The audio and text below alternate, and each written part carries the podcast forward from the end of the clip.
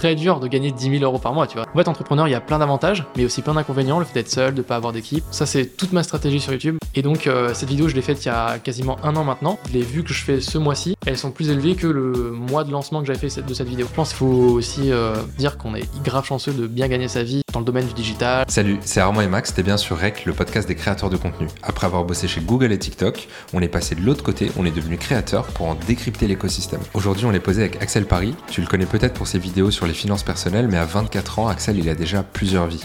Il est investisseur immobilier, investisseur en bourse, youtubeur, conférencier, mais aussi auteur. Dans cet épisode, on va parler de plein de choses, de ses débuts sur Internet à 14 ans à, plus récemment, le lancement de son livre. Mais on va aussi aborder plein de points qui sont très intéressants si t'es créateur de contenu. Comment créer ton auto-entreprise ou quel statut choisir, comment investir, diversifier tes sources de revenus ou même te lancer dans l'immobilier. Bonne écoute. Et dis-nous Axel, évidemment, on s'est renseigné sur toi avant de venir te rencontrer.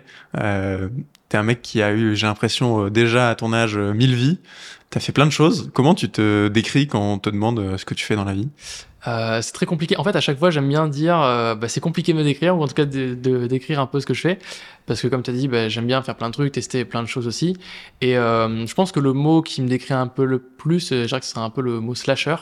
Donc c'est le fait d'avoir des slash dans tout ce qu'on fait et de dire je fais des vidéos sur YouTube, slash je suis développeur, slash je suis auteur, slash je suis conférencier, slash je fais des trucs comme ça. Et donc du coup après c'est toujours par période, donc il y a des périodes où je vais être plus concentré sur YouTube, plus concentré sur un autre type d'activité. Il y a quelques fois dans l'année, par exemple, je vais organiser un événement de rencontre avec d'autres entrepreneurs, donc je vais plus me dire organisateur d'événements, mais du coup il y a d'autres moments dans l'année où je vais pas le faire. Donc du coup en fait c'est plus par phase que ça va se faire. Et c'est un peu pareil avec tout, c'est-à-dire que je vais aussi mettre le mot formateur, mais en ce moment je fais pas de formation, mais j'en ai eu fait, donc je le mets quand même dans mon descriptif, quoi. Donc c'est vrai que j'ai fait pas mal de trucs et je trouve que, moi mon énergie je la puise dans le fait de faire plein de choses à la fois. Je sais que ça résonne avec pas forcément tout le monde, il y en a qui vont préférer se focus sur une tâche et essayer de l'exploiter au maximum et de tout faire au max, mais moi je suis beaucoup plus par vague d'énergie. Donc c'est-à-dire par exemple au début de la semaine je vais peut-être pas forcément avoir beaucoup d'énergie, et fin de semaine, le soir à minuit je vais être à fond, et là je vais me dire vas-y je vais faire une vidéo, je vais écrire un truc, et voilà, je pense que ça dépend aussi de un peu son mindset, pas forcément le mindset mais plus de qui on est, comment est-ce qu'on fonctionne. Et moi je sais que c'est un peu comme ça que je raisonne. J'ai un ami qui lui est totalement différent, il arrive à être un petit peu comme Stanislas Leloup de Marketing Mania, c'est-à-dire à être hyper carré tous les jours et de se dire en début de mois je fais ça, première semaine c'est ça, ensuite je fais mon plan de la journée, je vais faire toutes mes tâches les unes à la suite des autres. Et typiquement par exemple les trucs des to-do list, moi j'arrive jamais à me dire je fais ma liste et ensuite je vais faire première étape, puis deuxième étape, puis troisième étape. En fait je vais prendre ma liste et je vais me dire celle qui me donne le plus envie, je vais la faire, alors que même elle est peut-être tout à la fin de la liste. Et du coup, je sais pas si c'est un peu comme vous faites. Est-ce que vous êtes comme moi ou est-ce que vous êtes plutôt genre hyper carré dans tout ce que vous faites ? Il y a les deux écoles, je pense. Moi, je suis plus vous-même les deux. Ouais, moi je suis plus comme toi, je pense. Et Max, j'ai l'impression qu'il est beaucoup plus carré, beaucoup plus organisé, tu vois. Moi je suis plus drivé par ce qui me fait kiffer et peut-être un peu la partie plus créative. Et Max, c'est plus une réaction à un mood, genre t'as un moment dans la journée où ça pulse plus. Ouais, ça peut être sur un mood, mais ça peut être aussi sur la nature de la tâche. Tu vois, typiquement la compta pour notre boîte, ouais. C'est un truc qui me fait peur et j'aime pas du tout faire une note de frais. Du coup, je préfère juste pas faire de note de frais. J'ai beau mettre des tasks à Armand, ils ne sont pas réalisés. Ouais. Pourtant, c'est des trucs assez opérationnels, justement, c'est pas forcément compliqué. Je pense que le plus dur serait, j'ai envie de dire, c'est plus des tâches de trouver une stratégie de qu'est-ce qu'on va faire, un peu en mode de syndrome de la page blanche.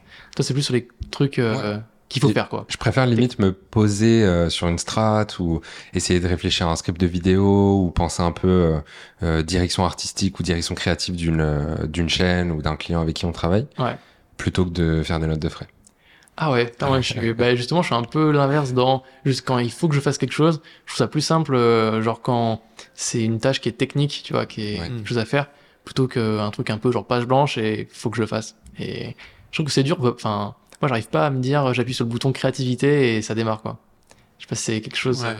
Toi, c'est plus ton truc, t'arrives à... Je suis plutôt adepte du... Il y avait je sais plus si c'est une philosophie ou une maxime ou je sais pas quoi qui disait, c'est en anglais, eat your frogs first, c'est-à-dire mange tes grenouilles le matin. Et en gros, de faire les trucs chiants en premier pour être débarrassé. Je fonctionne beaucoup comme ça. J'ai l'impression tout le temps que mon cerveau il est rempli de plein de trucs à faire, des petites tâches et tout. Et je préfère faire les trucs un peu chiants et un peu faciles, au moins ça me décharge. Et ça t'arrive quoi? Genre le matin 9h, t'arrives à dire bon mais c'est bon, je le fais, et tu tombes pas dans une demi-heure de TikTok avant de démarrer?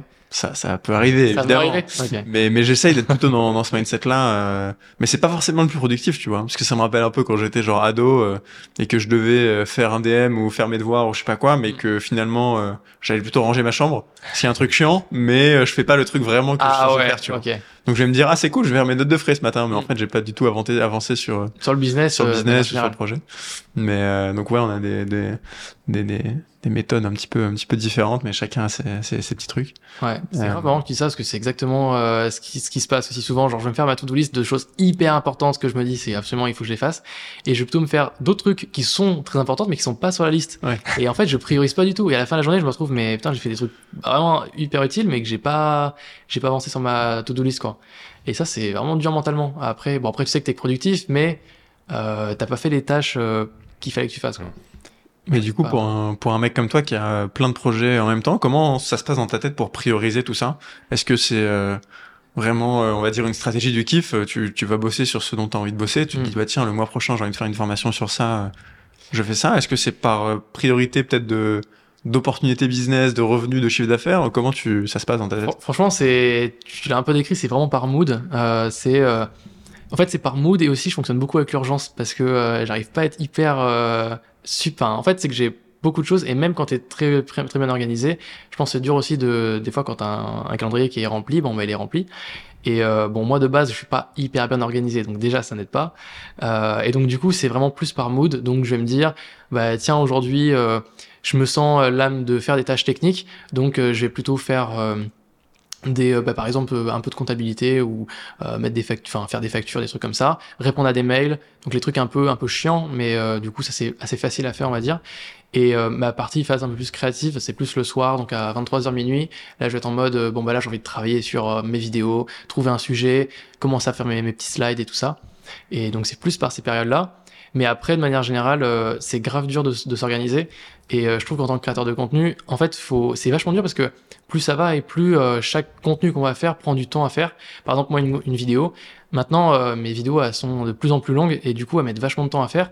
Donc, autant avant, je pouvais me dire, bon, bah, tiens, à 23h, je fais ma vidéo, et je finissais de la tournée à 1h, et le lendemain, je faisais le montage, la miniature, la publication, et en gros, en une journée, c'était plié. Mais là, maintenant, c'est plus possible, parce que mes vidéos elles vont faire 20, 30, 40 minutes, et donc je suis obligé d'étaler mon process de création sur plusieurs jours. Et du coup, c'est un enfer, parce que du coup, je suis en retard. Et en fait, je me dis, bon, bah, ma deadline, c'est le 10, sauf que je commence à travailler dessus le 8 ou le 9. Et donc, je suis en mode, bah, c'est sûr, forcément, je vais dépasser. Et donc là, c'est vrai que récemment, je suis vachement en retard sur pas mal de contenu. Et c'est vrai que c'est dur de récupérer son avance et d'être hyper carré. Donc moi, j'ai vachement de mal à être hyper sérieux. Mais en fait, c'est que pendant le fait que je fais pas ces trucs-là, où j'ai de la priorité normalement dessus, bah, je fais d'autres trucs. Donc en fait, c'est ce qui fait que probablement ça donne une impression de j'ai 11 vies, c'est-à-dire que je vais me dire bon bah tiens, je fais pas mes vidéos YouTube qui sont programmées, mais je vais organiser un événement où je vais avancer sur, je vais faire des tweets, je vais faire peut-être un mail ou un truc comme ça. Et du coup, en fait, j'avance sur plein de sujets, mais pas, je pense, au bon moment, tu vois, sur chaque sujet que je vais faire. Tu vois ce que je veux dire à peu près? Ouais, bien sûr. Ouais. Ouais. Toi, t'arrives à être carré sur. J'avais vu un mec aussi qui disait un petit peu comment est-ce qu'il s'organisait, et ce qu'il faisait, c'est qu'il voyait deux tableaux. Tu vois, il y avait un tableau, c'était le planning de création de lui en tant qu'entrepreneur, et son planning de publication, c'était son autre tableau. Et du coup, ce qu'il devait faire, c'était de lui faire toujours le travail du contenu, du planning de création, et sur l'autre, c'était le planning de publication. Donc, il devait préparer, par exemple, le lundi, il devait faire des tweets, et les tweets allaient être publiés tout le reste de la semaine, tu vois ce que je veux dire? Deuxième jour, c'était de faire des vidéos, puis ensuite, la vidéo allait être publiée que le vendredi.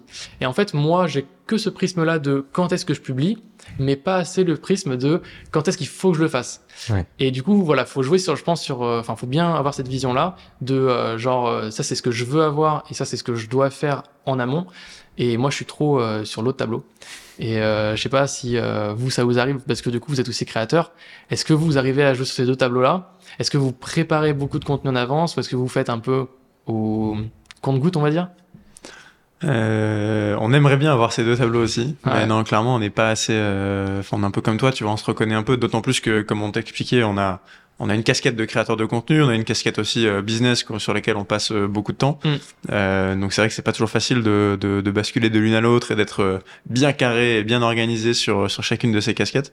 Donc ouais, non, pour la partie contenu, un peu comme toi, je pense qu'on a une bonne idée de voilà, on veut avoir tel rythme de posting, on veut poster en ce moment, on essaye de faire une vidéo par jour, etc. Mais on n'a pas forcément le rythme en tête. On l'avait pendant un moment, de se dire, tiens, on se prend une demi-journée, on va tourner 5 vidéos chacun, et après on va les monter, et après on aura du stock, entre guillemets, pour poster pendant X jours. Mais ouais, c'est vrai que sur la durée, c'est pas toujours évident à tenir, surtout quand t'as les autres casquettes et les autres buckets de travail qui... C'est ça. Et après, des fois, t'as des urgences qui arrivent et donc tu sais que ça va te repousser. Mais après, tu te dis, j'ai de l'avance, donc c'est pas grave. Ouais. Et à bon moment, t'arrives à la fin de ton avance et après, tu te retrouves dans la course. Et c'est vrai que c'est grave à l'heure. Et pourtant, il y a des outils qui permettent de faire de la planification de contenu, mais qui sont vraiment excellents. Mais faut bien, faut avoir fait le travail de création en amont. Bien sûr. FeedHive qui est un super outil. Donc c'est FeedHive, c'est nourrir, FeedHive. Et ça, c'est un super outil multiplateforme. Donc il y a Facebook, Twitter, Instagram, Pinterest et je crois TikTok aussi, YouTube pour les shorts. Et on peut donc planifier du contenu, par exemple texte, donc à la fois sur LinkedIn, Twitter, etc. Donc en fait, on fait un seul contenu et ça publie sur toutes les plateformes. Et pareil sur YouTube, on peut avoir, on peut mettre un short et du coup publier à la fois sur TikTok, à la fois sur YouTube Shorts et à la fois sur Reels. Et du coup, on peut planifier. En fait, on a un calendrier. On peut dire, tel jour, je mets tel et tel contenu. Donc du coup, si en début de mois, on crée tout son contenu, on le met pour toute la fin du mois, en fait, on a un calendrier éditorial qui est déjà géré par l'outil. Mais encore faut-il avoir préparé tout le contenu avant. Et moi, je suis toujours à la bourre sur ça, donc j'ai jamais vraiment exploité le potentiel de cet outil. Mais après, il y en a d'autres qui le font. Il y a Buffer, il y a, je sais pas si vous en connaissez d'autres. Là, ça me dit rien. Outsuite, ils font ça ou pas ? Je me rappelle plus. Outsuite, c'est un peu ce truc-là, ouais. Repurpose de Tayo aussi, j'ai vu, qui s'est lancé sur HubSpot aussi, je crois qu'ils font ça maintenant. Je sais plus. Après, je sais pas s'ils vont aussi loin dans, par exemple, je sais que sur FeedHive, tu peux faire des conditions, par exemple, si ton tweet, il a eu il a eu tant de likes, alors je poste ce tweet-là en réponse. Ou alors tu peux faire, ce qui est trop bien aussi, ce que j'aime beaucoup, c'est que tu crées un contenu et tu peux créer des variantes de contenu. Donc par exemple, tu vas avoir ton contenu qui va être un post LinkedIn et comme thread Twitter, c'est par plusieurs tweets et même que tu vas peut-être pas, par exemple sur LinkedIn, tu vas mettre du vouvoiement et sur Twitter, tu vas mettre du tutoiement. Mais en gros, tu crées une variante. Donc c'est un seul et même contenu reconnu dans la plateforme, mais toi tu vas avoir différentes variantes par site.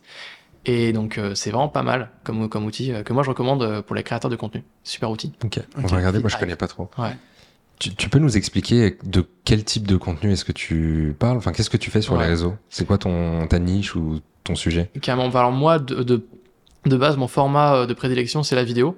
Donc, j'ai fait beaucoup de vidéos YouTube. Ma chaîne, elle a historiquement quasiment 10 ans. J'ai lancé en 2013.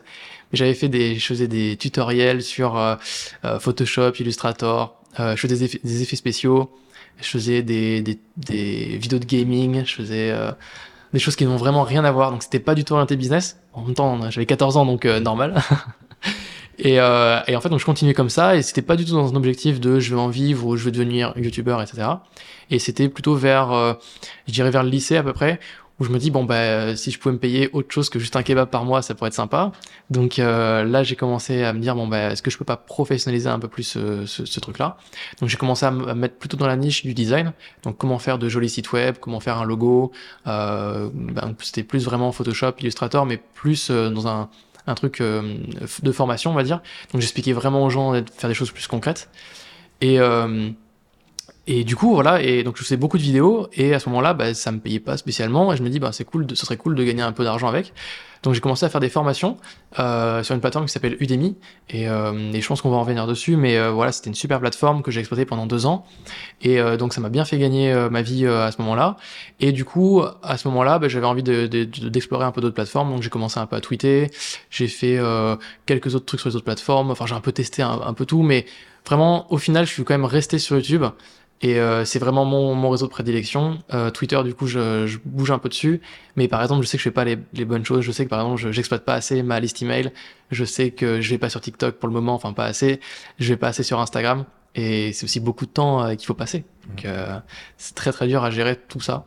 Mais pour le moment, du coup, c'est YouTube Mais tu parles de quoi du coup? C'est quoi ta thématique? Ouais, alors la thématique, du coup je parlais du design et en fait donc j'ai fait des formations sur du design et en fait je me suis dit bah ça me plaisait bien comme sujet mais il n'y avait pas beaucoup d'opportunités on va dire business quoi. Et j'ai commencé à parler un peu plus de la partie comment se lancer en tant qu'entrepreneur pour devenir graphiste. Donc c'était comment créer son statut, comment devenir micro-entrepreneur, comment faire ses déclarations et tout ça. Et donc j'ai vu que c'est un sujet qui était plus porteur, qui était aussi beaucoup plus générateur d'opportunités. Donc j'avais des marques qui me contactaient à ce moment-là. Donc forcément ça donne bien plus envie d'en faire. Donc j'ai fait des vidéos sur comment devenir micro-entrepreneur, comment faire ses déclarations, ce que c'est que le chiffre d'affaires, des choses un peu plus de la pédagogie autour de ça. Et après par extension, moi comme ça m'a beaucoup plu le côté expliquer le back-end on va dire d'un entrepreneur, je voulais aussi parler de l'investissement parce que du coup c'était une de mes problématiques, c'est-à-dire que moi j'étais étudiant, je commençais à gagner un peu de sous avec ce que je faisais et cet argent-là j'en faisais rien.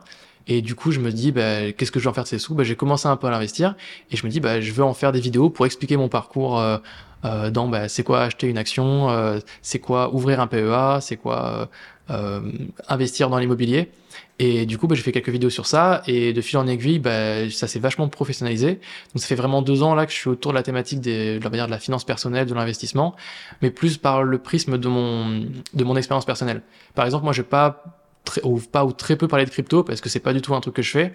Je pense que j'en fais, en fait, je vais en parler à la mesure de mon patrimoine. Donc les cryptos, j'en ai peut-être entre 5 et 10% de mon patrimoine.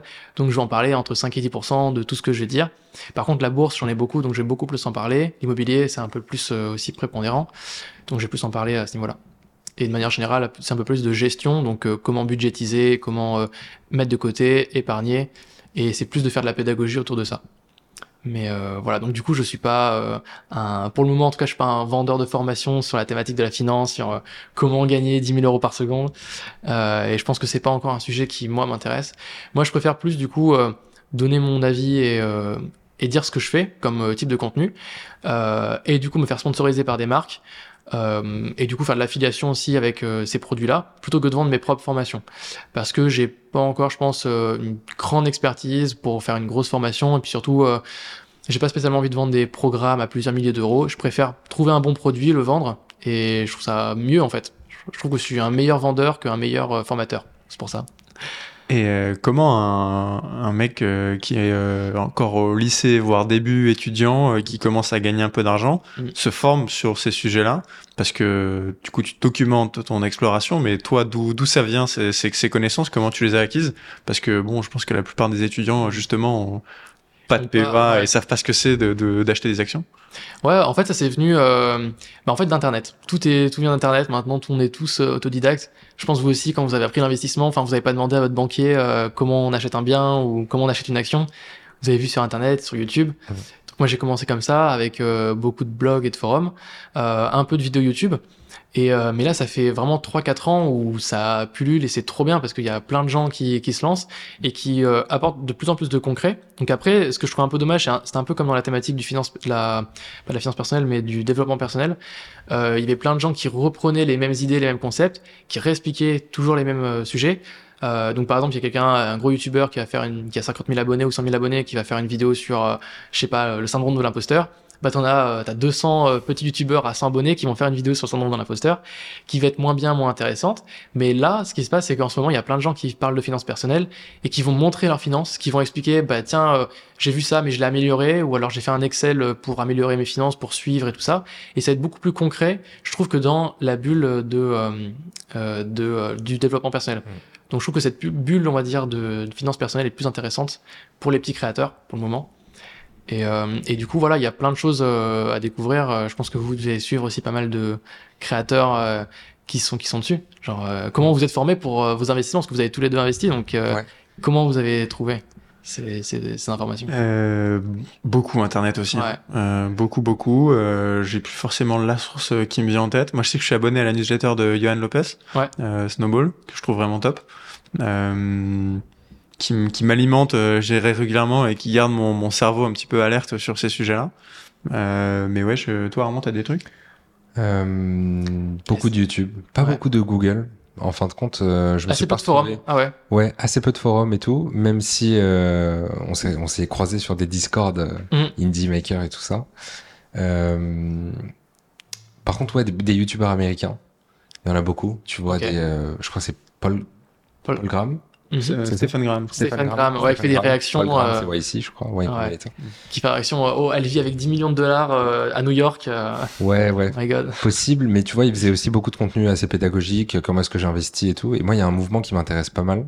C'est le mouvement FIRE. Je sais pas si t'en as entendu parler. Totalement. Ouais. En gros, c'est la retraite anticipée. Financial Independence, Retire Early, pour l'anglais.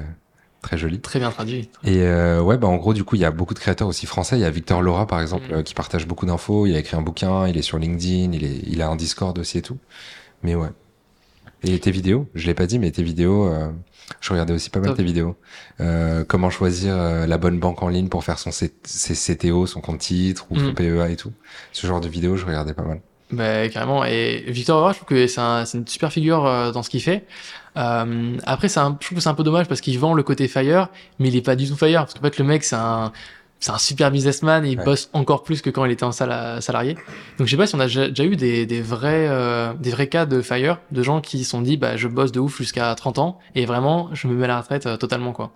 Je sais pas si on a déjà vu ça. Je crois qu'il y avait que le mec, Mister Money Moustache, si tu connais. Ouais. Voilà, un peu pas le fondateur, mais le early adopteur de ce mouvement-là, quoi. Ouais. Et d'ailleurs, il avait fait une super conférence sur le sujet, qui est vraiment genre the conférence sur comprendre ce que c'est que le FIRE et qui explique le pourquoi et tout. Et lui, du coup, il a vraiment un sens, je trouve, profond dans ce qu'il dit de pourquoi est-ce que il veut passer du temps avec sa famille et tout ça. Donc, je trouve ça vraiment génial.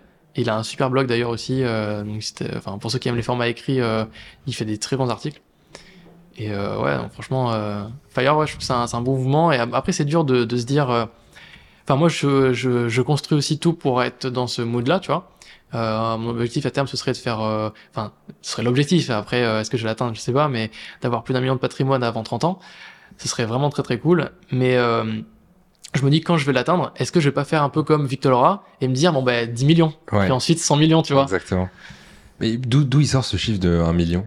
Le 1 million, je pense que c'est vraiment 1 million symbolique. C'est de se dire, c'est genre un peu self-made millionnaire, tu vois. C'est un peu le American Dream à la française de se dire, je l'ai construit un peu tout seul. Donc, en réalité, c'est jamais vraiment tout seul parce que t'es conditionné par ton éducation, par aussi ce que tes parents de base te donnent et tout. Parce que déjà, si tes parents t'aident à payer tes études ou pas, déjà, ça change énormément. Ouais. Ça dépend aussi de la ville, du pays dans lequel tu es, la fiscalité, de plein de choses et de plein d'opportunités. Et aussi du travail. Parce que forcément, moi, je fais un travail où, en gros, j'ai un revenu qui va être vachement dissocié de mon temps. Alors que les gens qui vont être malheureusement salariés et qui vont pas avoir de fixe. Donc, tu peux très bien être salarié et être commercial et du coup avoir un super variable. Et donc, dans ce cas-là, c'est super, tu peux faire des très bons mois. Mais quand t'es salarié à 1500 ou 2000 balles net, c'est compliqué, d'être millionnaire rapidement, quoi. Ouais. On peut le faire avec de l'immobilier ou des placements vraiment bons, mais tu pourras pas avoir un gros variable, quoi.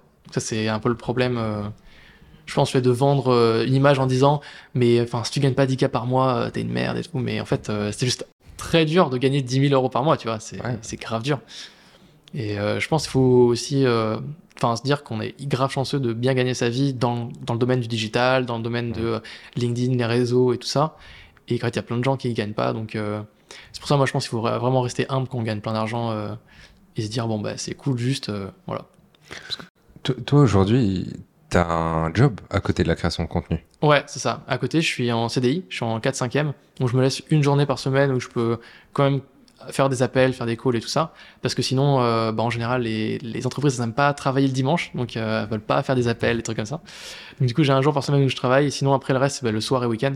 Donc, c'est pour ça que ça me fait un planning assez chargé. Parce qu'après, si on rajoute le sport, les sorties, les trucs entre potes et tout ça, ça fait que le planning, il est très vite chargé. Et admettons, tu fais déjà juste 2 soirées dans la semaine et peut-être... je sais pas, en fait, moi, je vais quasiment au sport tous les soirs. Donc, déjà, le sport tous les soirs, plus 2 soirées. En vrai, déjà, t'as tous les soirs qui sont remplis jusqu'à 21h, plus, la douche, tu manges, hop, à 22h, t'es au lit. Et c'est vrai que c'est très, très dur, de tout cumuler, quoi.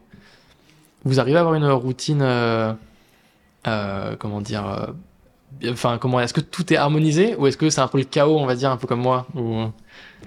C'est plutôt chaos. Plutôt chaos, ouais. Depuis qu'on s'est lancé à 100%, on va dire, dans l'aventure entrepreneuriale, et depuis qu'on, justement, avant, on avait tous les deux un CDI, et donc c'est plus facile, je trouve, de se cadrer, etc.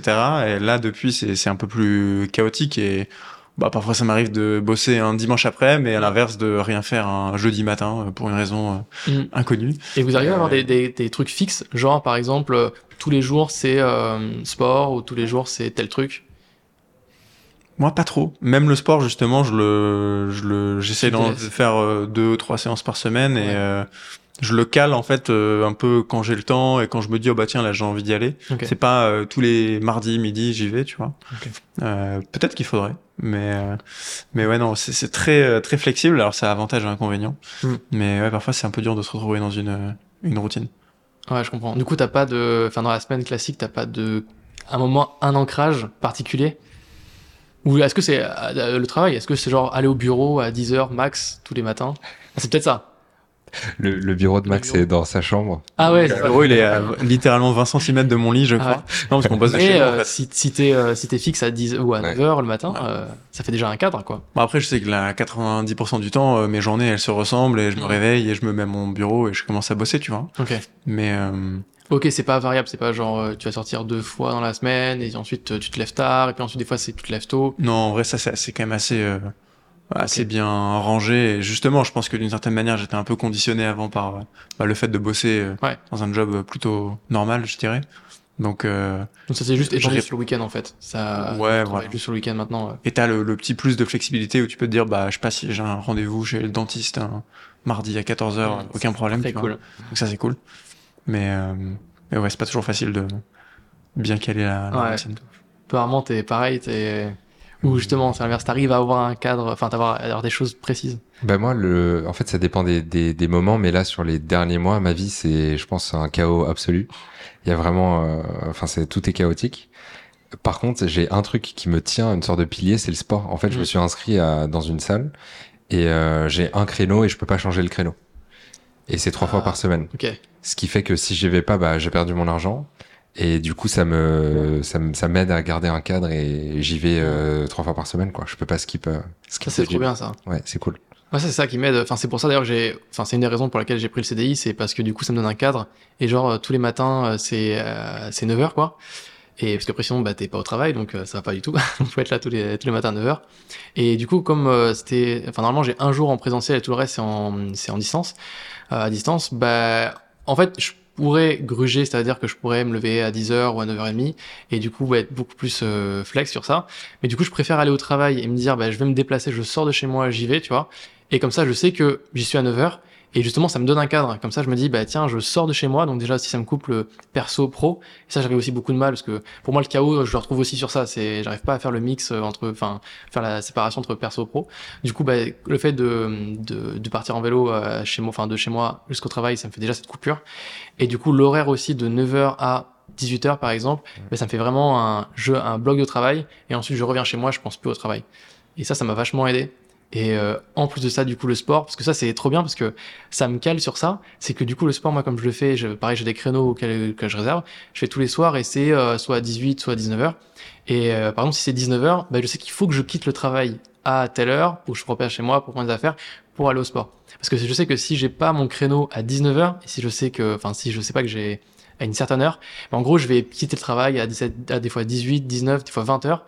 Et je sais pas, une fois j'étais venu au travail à un dimanche, enfin pas au travail pour aller travailler, mais en gros, j'étais juste à l'espace de coworking un dimanche, et j'étais en mode j'avais envie de travailler. Et du coup, j'avançais tout ça, et en vrai, j'étais dans ma petite mood, dans ma petite bulle de créativité, et je voyais 7, 8, 8 heures, 9 heures, j'avais commandé Uber Eats, hop, je mange. En gros, je suis parti à 1h du matin, le lundi matin du coup. Mais parce que j'étais trop bien, quoi. Mais donc c'est à la fois bien, mais c'est à la fois pas bien, parce que du coup, d'un point de vue qualité de vie, c'est pas ouf, parce que du coup je me fais de l'écran jusqu'à 1h, j'ai les yeux comme ça sur un écran bleu, et après je me couche avec des spasmes, genre en train de pétiller, tu vois.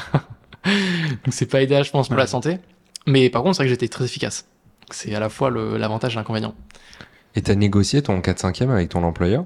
Ouais, à la base, ils voulaient, en gros, il y a du travail pour 5/5e, il y a même du travail pour 6/5e, mais du coup j'avais dit que j'avais absolument besoin du temps pour moi, parce qu'en fait c'est impossible de cumuler déjà en soi, une activité de créateur de contenu, déjà, c'est pas mal de temps.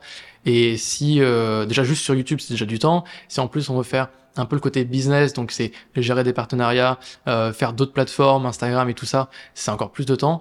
Et cumuler avec un autre emploi, c'est vraiment chaud. Donc du coup, je sais que je voulais du temps, donc je vais demander qu'on se libère au moins une journée.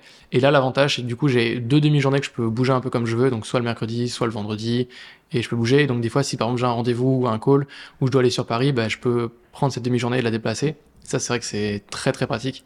Donc j'avoue, franchement, c'est un peu le mix ultime entre salarié et entrepreneur, parce que en fait, entrepreneur, il y a plein d'avantages, mais aussi plein d'inconvénients. Le fait d'être seul, de pas avoir d'équipe, de pas avoir de collègues, de personnes sur qui se reposer.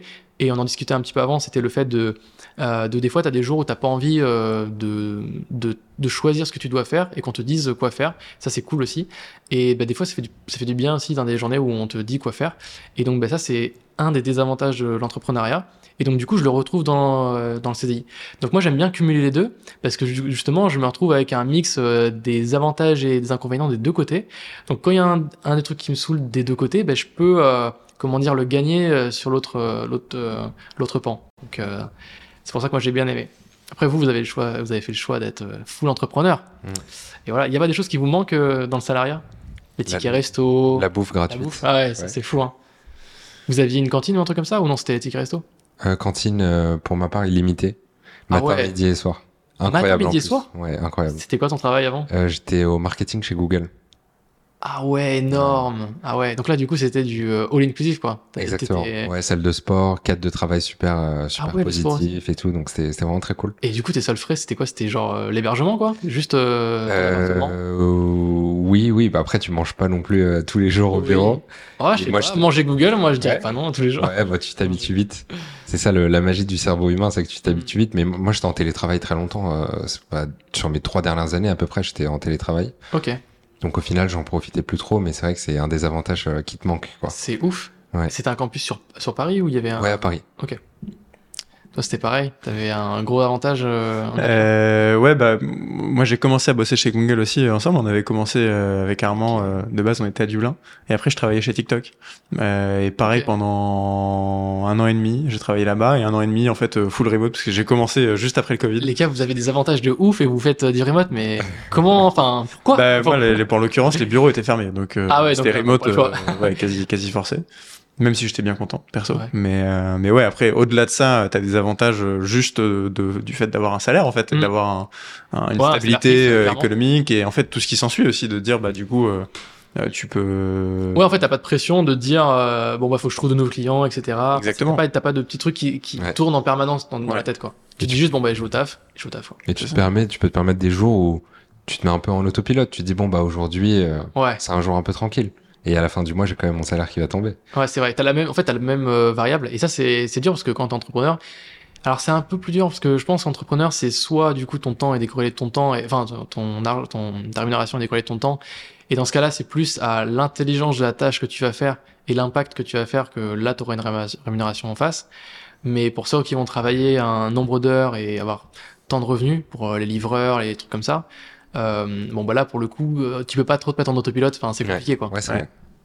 Ça c'est chaud. Mais même quand tu te mets en autopilote sur des tâches justement sur ça là, ces tâches là où il faut faire des tâches intelligentes, des fois tu peux faire aussi des mauvais choix. Genre tu te dis bah tiens, je vais faire je vais faire de l'argent rapide, je vais faire je vais mettre en avant telle marque parce que bon même bref, c'est pas une marque de ouf mais elle paye bien et tout, et en vrai c'est un impact de ouf sur la confiance que les gens vont avoir de toi parce que t'as parlé d'eux et que c'était une marque de merde par exemple. Et ça c'est vrai que c'est pas fou quoi, alors que c'est vrai que quand t'es salarié bah l'avantage c'est que t'as pas ces problématiques là quoi. Ça c'est bien, c'est clair. Y a une question que je voulais te poser aussi, l'argent dont tu parles beaucoup dans tes vidéos, c'est un sujet qui est un peu tabou et en même temps qui intéresse beaucoup les gens. Nous on le voit aussi dans nos vidéos, tu sais quand on parle de sujets qui touchent de près ou de loin à de l'argent, genre tel créateur a généré autant, etc. Bah, ça attire et ça fait plus de vues, etc. Est-ce qu'il y a des mécanismes psychologiques comme ça que toi t'as identifié, sur lesquels tu joues et tu t'es dit bah tiens je vais parler de ça comme ça parce que ça va attirer l'audience, etc. Moi je joue pas du tout sur ça parce que je sais que j'ai des collègues youtubeurs ou bah pareil plein d'autres créateurs qui vont jouer sur ça, qui vont donner des gros chiffres ou qui vont dire bah voilà, tu pourrais avoir 1 million à la fin de la retraite en épargnant tant d'euros tous les mois à 15% par an de rentabilité. En fait, c'est facile de faire des calculs et de donner plein de chiffres et d'être assez putaclic sur plein de trucs. Moi, je préfère justement pas le faire. En fait, je préfère que les gens consomment mon contenu. En fait, je préfère que les gens me voient plus un peu comme un conseiller, tu vois, mais posé, quoi. En gros, j'ai pas envie d'être un influenceur, mais plus être un conseiller gentil qui va... je sais pas comment expliquer, tu vois. Mon bon pote te donne conseil, quoi. En gros. Ouais, voilà, c'est ça. Dans le sens où en gros, moi, je préfère ne pas être optimiste sur les chiffres, je préfère justement être pessimiste, mais que du coup, si t'as une bonne surprise, bon, bah, c'est cool. Mais si t'as... En gros, je veux pas surjouer le truc, je veux pas dire aux gens... Bah, par exemple, c'est le fait de dire ça, il y a plein de gens qui vont dire bah, faut pas être salarié, c'est être esclave d'un mec qui te donne des ordres et tout ça, t'es dans la rat race, etc. Et je trouve qu'en fait, pour moi, c'est le mauvais discours qu'il faut pas avoir ce discours-là. Pour moi, il faut bien voir les avantages et les inconvénients des deux côtés. Et du coup, je le suis dans les deux parce que justement, j'apprécie les deux et je veux en parler des deux, tu vois. Je veux dire que, je pourrais tout à fait dire, bah, tiens, entrepreneur, c'est tellement mieux, je gagne beaucoup plus d'argent, ce qui est aussi vrai, hein, je gagne plus d'argent en étant entrepreneur qu'en étant salarié, mais il y a aussi beaucoup d'avantages en étant salarié qu'en étant entrepreneur. Et en fait, quand je le ramène à l'euro gagné, des fois, ça peut être plus cool, d'être salarié. Et donc, je préfère être très objectif sur plein de sujets, plutôt qu'être hyper clivant sur l'entrepreneuriat, par exemple. Et du coup, donc la question, c'était par rapport au... Est-ce qu'il y a des mécanismes que tu utilises pour... Ben justement, non. En fait, moi, mes vidéos elles vont être genre guide complet sur le PEA, mais je vais jamais mettre, par exemple, comment j'ai fait 180 000 euros en 3 ans avec mon PEA, quoi. Parce que du coup, je vais pas attirer les bonnes personnes en faisant ce type de vidéo. Et moi, je préfère attirer des gens qui veulent plutôt chercher de la pédagogie ou qui vont rechercher de l'information plutôt que une astuce facile pour gagner de l'argent rapidement. Je préfère faire de l'éducation plutôt. Et puis en même temps, c'est aussi, c'est un gage de crédibilité, mais aussi. Comment dire, je peux pas décevoir les gens si moi je leur apporte juste du factuel. Genre, je dis, bah, comment fonctionne une assurance vie? Bah, voilà, ça fonctionne de telle manière, tu vois. Ou genre, c'est quoi les frais derrière une assurance vie? Bon, bah, c'est de telle manière. Et, comme ça, au moins, je sais que je ferai pas de déçu. Alors que si tu dis, voilà comment faire x10 en achetant sur telle crypto, bah, en plus, tu peux faire des déçus, mais en plus, tu peux ruiner des gens. Donc, c'est chaud. Et c'est pour ça que si on veut, je pense, durer dans le long terme, il faut avoir, je pense, une stratégie, justement long-termiste, faire du bon contenu. Et je crois que c'était je sais plus comment il s'appelle ce mec là qui un américain qui avait donné cette expression sur YouTube, mais c'est pareil sur tous les types de contenu. Il disait que YouTube c'est pas un sprint, c'est un marathon. Donc faut vraiment voir sur le long terme. Et moi quand je vois d'autres potes youtubeurs qui font une super croissance, qui marche super bien, franchement c'est super cool, mais je préfère voir ma croissance. Et en fait je me dis dans 10 ans, je sais que je serai encore là, donc je préfère prendre le temps. Et certes, j'ai peut-être 10 fois moins de croissance, mais au moins j'ai de la croissance, et toujours se comparer à soi-même, à ses propres chiffres, plutôt que de se comparer aux autres. Parce que du coup, quand tu regardes les autres chaînes, tu te dis putain, ils ont une croissance de ouf et pas moi, comment ça se fait? Et ça, c'est vrai que ça fait un peu mal à l'ego, parce que tu te dis j'ai envie de faire, enfin je fais du bon contenu, mais ça suffit pas, quoi. Bah surtout que l'herbe est toujours plus verte ailleurs. Tu vas toujours trouver un youtubeur qui parle d'un sujet, qui a plus de vues, qui a plus d'abonnés, qui en parle mieux que toi, qui est plus beau gosse, qui gagne plus d'argent, tout ce que tu veux. Et au final, enfin ça c'est l'histoire de la vie. Tu vois, tu trouves toujours quelqu'un qui est. C'est clair. Dont tu peux être jaloux, quoi. Et après tu te rends jamais compte de ce qui se passe derrière. C'est est-ce qu'il est content de son cadre de vie? Bien sûr. Ouais. Peut-être qu'il était très chanceux. Peut-être que. Quand je vois, par exemple, aussi le lancement, par exemple, de Micode, ça avait fait beaucoup parler. En quelques semaines, il avait fait une vidéo qui avait percé sur Le Bon Coin, et je crois qu'il y avait 2-3 youtubeurs qui avaient parlé de lui, et donc c'est ce qui l'avait fait exploser. Donc il était monté hyper rapidement aux 100 000 abonnés. Et forcément, en tant que youtubeur ou en tant que créateur, ça fait un peu rager de se dire, putain, il a trop percé trop vite et tout, ça me saoule, pourquoi moi j'ai pas cette croissance? Mais bon, c'est le jeu. Et, ce qu'il faut voir, c'est chacun. En fait, moi, je préfère le voir par le prisme de, comme je le vois, comme c'est une entreprise, c'est un business, est-ce que chaque année je m'améliore? Est-ce que je fais chaque année plus de revenus? Ou est-ce que mes revenus sont plus stables? Ou est-ce que je noue de meilleurs partenariats? Plutôt que de le voir juste sur la partie vanitymétrique, genre que les chiffres, que tiens, j'ai gagné tant d'abonnés, mais l'année dernière j'avais gagné plus à la même période. Je préfère voir vraiment le chiffre d'affaires, et c'est plus ça qui m'intéresse, et aussi la qualité des relations que je vais avoir avec les gens aussi. Parce que ça joue vachement, mais si tu fais plus de chiffre d'affaires, mais que derrière les gens parlent mal de toi, ou que t'as une mauvaise image ou les gens me mettent des mauvais commentaires ou enfin voilà, bah c'est pas cool et je préfère faire pareil autant de chiffre d'affaires mais avoir un meilleur avis, que j'ai une bonne image et que j'ai une bonne que je dégage une bonne confiance quoi. Tu parles de ton revenu du coup, ton chiffre d'affaires en tant que créateur. Est-ce que tu peux nous parler de justement de comment, de quoi est composé ce revenu, ouais. Différents streams de revenus. Est-ce que tu peux nous détailler un peu tout ça? Ouais, en fait, c'est articulé. Alors, ça a beaucoup bougé parce que, du coup, comme j'ai fait pas mal d'activités, ça a vachement varié au fur et à mesure des années. Mais donc, au tout début, quand j'ai lancé mon statut de micro-entrepreneur, à la base, c'était pour faire...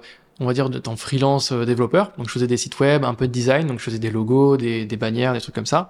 Et là, bah, c'était très variable, mais c'était en gros autour de 100 et 200 euros par mois, donc c'était vraiment très peu. Ensuite, j'ai commencé à faire un petit peu de YouTube, donc là, ça rajoutait peut-être 30 ou 40 euros par mois, donc c'était à l'époque où c'était le kebab par mois où je gagnais un petit peu de sous avec. C'est vraiment la période, on va dire, un peu lycée.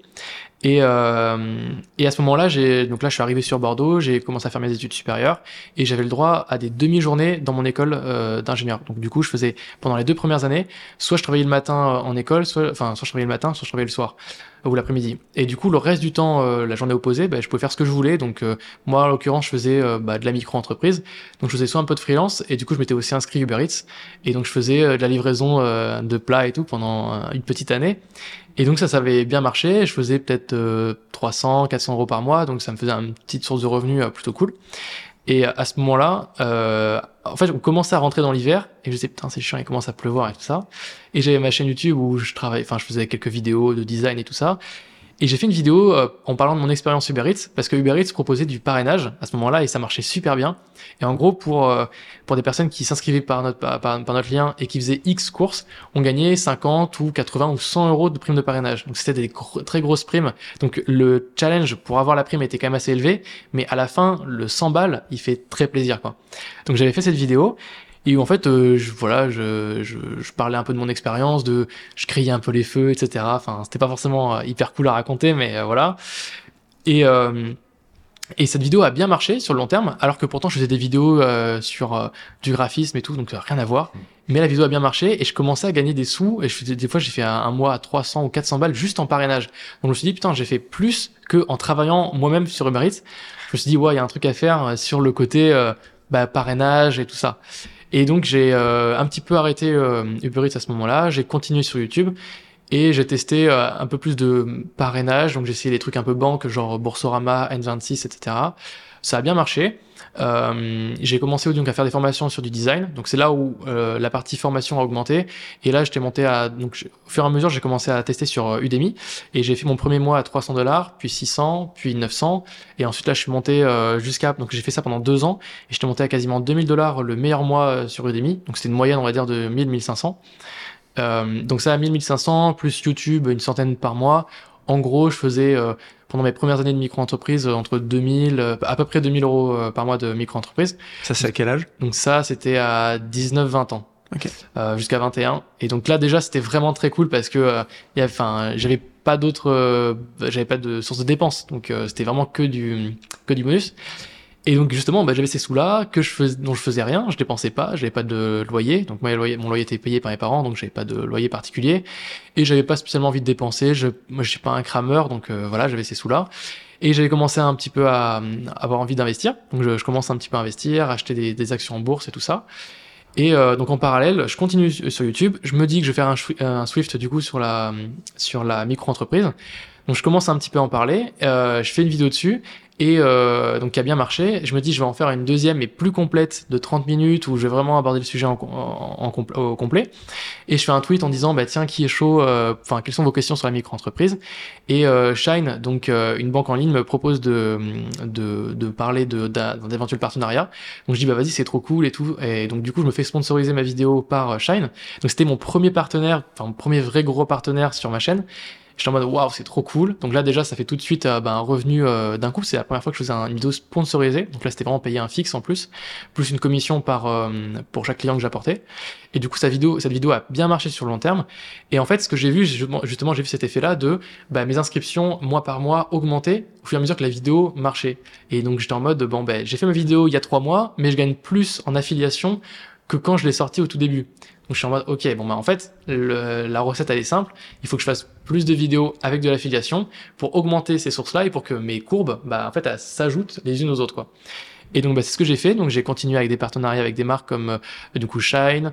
Qu'est-ce que j'ai pu faire? J'ai fait pas mal de courtiers en ligne comme Trade Republic, De Giro, Interactive Broker, d'autres banques en ligne, des logiciels comme Freebe, comme Abby, comme des logiciels de comptabilité, des choses comme ça. Et au final, en fait, mes revenus, bah, en fait, c'est simplement comment dire, un camembert, enfin je sais pas le terme, mais en gros un stack, voilà, merci, je cherchais le mot en anglais, un stack de revenus qui s'ajoute, et du coup chaque stack qui s'ajoute, c'est une courbe, et en fait si je fais du bon contenu qui est bien performant, ben en fait c'est une courbe qui est croissante, et donc du coup ça fait que mois par mois, chaque partie prend quand même de plus en plus de hauteur, et ça c'est vraiment l'avantage de l'affiliation. Donc là aujourd'hui, en gros là sur mon année 2022, j'ai fait à peu près 65 000 € de chiffre d'affaires, enfin je vais faire à peu près 65 000, et sur les 65 000, je dirais qu'il y a facile 2 tiers qui vont être de l'affiliation, donc ça va être de la commission, ça va être des choses comme ça. Il y a peut-être un quart, donc un peu moins d'un tiers qui va être de la vidéo sponsorisée, donc c'est des fixes sur les vidéos ou sur du contenu, et après le reste ça va être un petit peu tout, donc ça va être les formations sur Udemy, ça va être qu'est-ce que ça peut être, les revenus YouTube, les revenus liés à d'autres types d'activités, des fois je fais des interventions ponctuelles, des conférences, des trucs comme ça, des fois c'est des petits 200-300 € qui tombent en plus, hop ça s'ajoute et ça fait tout ça à la fin. Donc c'est principalement de l'affiliation, en gros. J'en profite pour prendre quelques secondes pour te présenter Shine, qui est justement le sponsor de cet épisode, sans qui on n'aurait pas pu aller à Bordeaux à la rencontre d'Axel. Si tu viens de te lancer comme indépendant, monteur vidéo, créateur de contenu ou entrepreneur, t'en es certainement au stade où t'as besoin de créer ton auto-entreprise pour pouvoir facturer tes premiers clients. Il y a de grandes chances que tu sois perdu entre les différents statuts, les déclarations de revenus ou les déclarations d'impôts. C'est un vrai casse-tête et entre nous, personne qui vraiment s'occupait de cette partie. Et bah ça tombe bien, Shine, c'est un compte professionnel en ligne pour les indépendants et entrepreneurs qui a un objectif, te simplifier la vie. Par exemple, tu peux créer ta société grâce à Shine, générer des factures, suivre le paiement de tes clients et relancer automatiquement ceux qui ne t'ont pas encore payé. À titre personnel, ça fait 1 an que j'ai un compte chez Shine pour mon activité d'auto-entrepreneur et je trouve leur service incroyable. Leur blog est super, ils y partagent plein de ressources, des tutos et des kits complets. Et petit bonus, leur service client est ultra sympa et réactif, ce qui change de ma banque d'ailleurs. Ça tombe bien puisque Axel, notre invité du jour, a fait une vidéo dans laquelle il explique pas à pas comment créer sa société avec Shine. Je te mets le lien tout de suite en description. Allez, on y retourne. Bonne écoute. Tu parles de ces courbes justement qui s'additionnent et qui s'empilent. Je suis curieux justement sur une vidéo. Quelle est la durée de vie justement de tes vidéos d'un point de vue affiliation? Parce que tu vois, sur un sujet par exemple sur comment créer sa micro-entreprise, ça peut être valable il y a 3 ans et c'est sûrement valable encore aujourd'hui. Est-ce que c'est vraiment une courbe qui est sans cesse en croissance, ou est-ce qu'au bout d'un moment tu te rends compte que les gens regardent plus la vidéo et il y a plus d'affiliés, etc. Alors en fait la vidéo, les revenus affiliés ils sont pas vraiment corrélés au nombre de vues parce que ça dépend un peu de si les gens peuvent très bien regarder une vidéo sur la micro-entreprise mais avoir déjà leur micro-entreprise. Donc c'est un peu une moyenne de tout, mais de manière générale, en tout cas si je vais prendre cet exemple de la micro-entreprise, la plupart de mes contenus qui sont vraiment travaillés pour l'affiliation, je fais des vidéos, on va dire, denses, longues, parce que je sais que sur YouTube, c'est ce qui marche et ce qui va faire que la vidéo va rester longtemps. Par exemple, si je fais une vidéo micro-entreprise de 10 minutes qui a parlé un peu de l'actualité en disant, tiens, nouvelle loi sur la micro-entreprise, je sais que dans 3 ans, cette vidéo, elle va passer à la poubelle et que personne va continuer à la regarder. Par contre, si je fais une vidéo guide complet sur la micro-entreprise, tout comprendre et tout, tant que vraiment la loi n'a pas changé particulièrement sur la micro, si la vidéo elle est dense et que la plupart des gens restent longtemps dessus, en fait la vidéo elle va vraiment rester sur longtemps. Et donc moi ma vidéo elle se positionne 2e sur YouTube, donc ou 1ère je crois, ça varie, je crois que je suis en concurrence avec quelqu'un d'autre, mais on est vraiment genre dans la première page. Et en fait ça fait que j'ai un super trafic sur cette vidéo et que même 3 ans après cette vidéo elle marche encore. Donc du coup j'ai quand même fait une mise à jour de cette vidéo parce que j'avais plein de choses à redire, et donc je suis passé d'une vidéo de 30 ou 40 minutes à une vidéo d'1h10. Donc forcément ça augmente aussi, il y avait plein de choses que je voulais rajouter, mais là c'est vraiment la version un peu ultime de ce que j'ai à dire. Et en vrai, tant qu'il n'y a pas de grosse mise à jour sur le statut, pas grand chose à dire. Et donc cette vidéo, je l'ai faite il y a quasiment 1 an maintenant. Et aujourd'hui, les vues que je fais ce mois-ci, elles sont plus élevées que le mois de lancement que j'avais fait de cette vidéo. Donc ça veut dire que cette vidéo en fait renforce son SEO au fur et à mesure. Et donc ça, c'est un super effet parce que ça veut dire que probablement je fais plus d'ouverture de compte maintenant qu'avant. Et c'est ce qui est vrai, c'était qu'en gros ma courbe, en effet les premiers mois, bah, je faisais quelques ouvertures, puis j'en ai fait un peu plus, etc. Et avant, en gros en affiliation, par exemple pour le partenaire Shine, je pouvais faire quelques centaines d'euros et là maintenant on est à un ou quelques milliers par mois. Donc c'est quand même plus conséquent. Et c'est ce qui fait que justement c'est un partenariat qui est hyper pérenne sur le long terme parce que ça donne vraiment cette vision sur le long terme. Après tous les partenariats sont pas comme ça. Il y a des fois des partenariats où je fais une vidéo, la vidéo va bien marcher et puis ensuite ça va venir s'effondrer au fur et à mesure. Mais bon, le but c'est de cumuler que des bonnes vidéos qui vont perdurer. Un autre exemple c'est Freebe, c'est un outil de comptabilité pour micro-entrepreneurs qui est top aussi. J'avais fait une vidéo dessus en parlant un peu de cet outil. Et il n'y a personne sur YouTube qui en parlait. Et du coup, bah, dès qu'on tape Freebe ou Freebe Avis, bah, je tombe dessus, enfin, je tombe sur le mot-clé. Et du coup, bah, les gens s'inscrivent par mon lien avec un code promo et tout. Et donc là, aujourd'hui, bah, alors, comme un peu pour Shine, ça a augmenté. Et ensuite, je tombe sur un plateau. Donc là, je suis à un plateau qui me fait à peu près 600 € par mois sur Freebe. Et sur Shine, on est aux alentours de quelques milliers. Et du coup, bah, c'est un plateau qui bouge pas plus, mais qui reste pérenne. Donc pour le moment, tant que ça baisse pas, je me dis, je m'inquiète pas. Bien sûr, ouais. Bah, t'as bien raison. Ouais. Puisqu'on est dans le sujet, nous, il y a beaucoup de créateurs de contenu qui nous écoutent, de toute taille, parfois des grandes boîtes, ou parfois des créateurs qui commencent justement à monétiser et à créer, à générer des premiers revenus. Toi, tu nous as dit que tu avais donc une micro-entreprise. C'est quoi les options qui s'offrent à un créateur quand il veut commencer à déclarer du revenu, et qu'est-ce que tu recommanderais à ceux qui nous écoutent?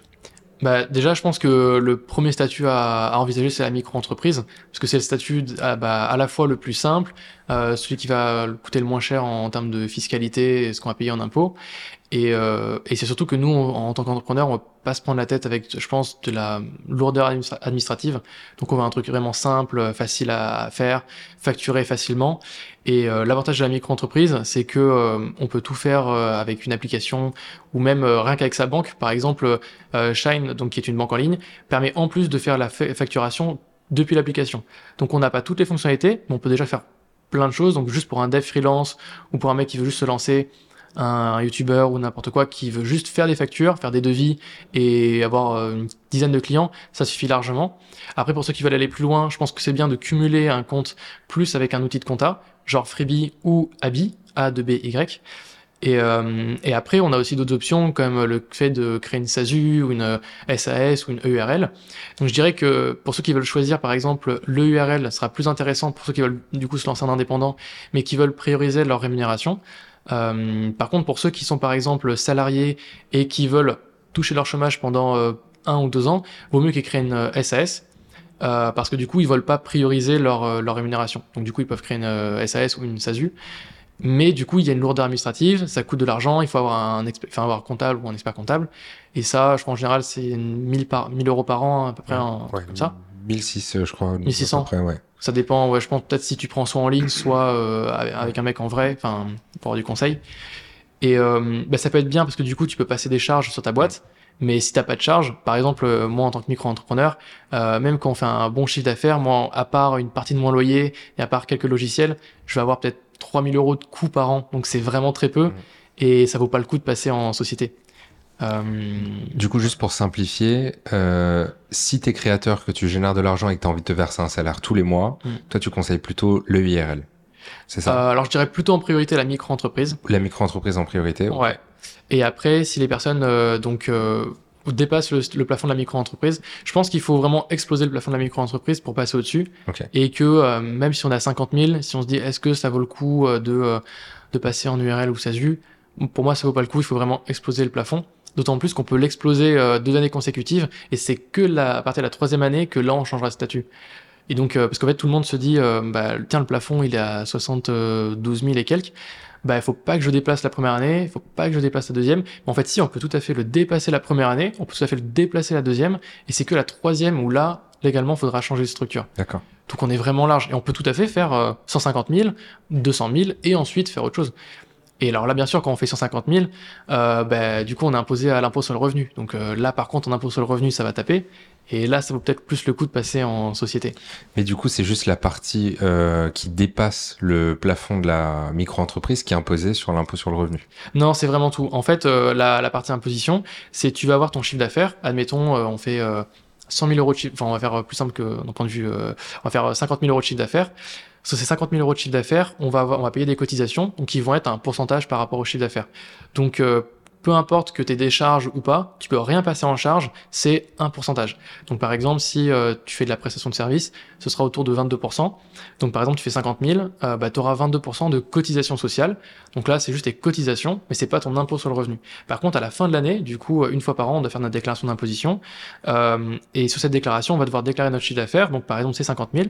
Sur 50 000, on va avoir un abattement fiscal de 34 ou 50 ou 71% en fonction du fait que soit on fait de une activité libérale, soit c'est commercial, soit c'est artisanal, la vente de marchandises.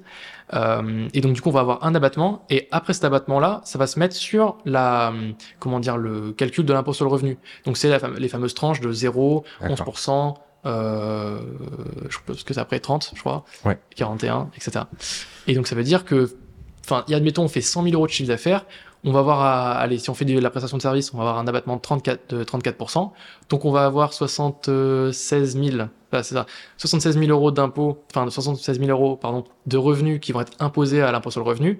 Et donc, 76 000, ça fait vraiment mal parce que on va avoir 0% sur les 10 premiers 1000, puis ensuite, 11%, ouais, etc. Et donc, c'est là où quand tu tapes dans les 41, ça fait mal, quoi.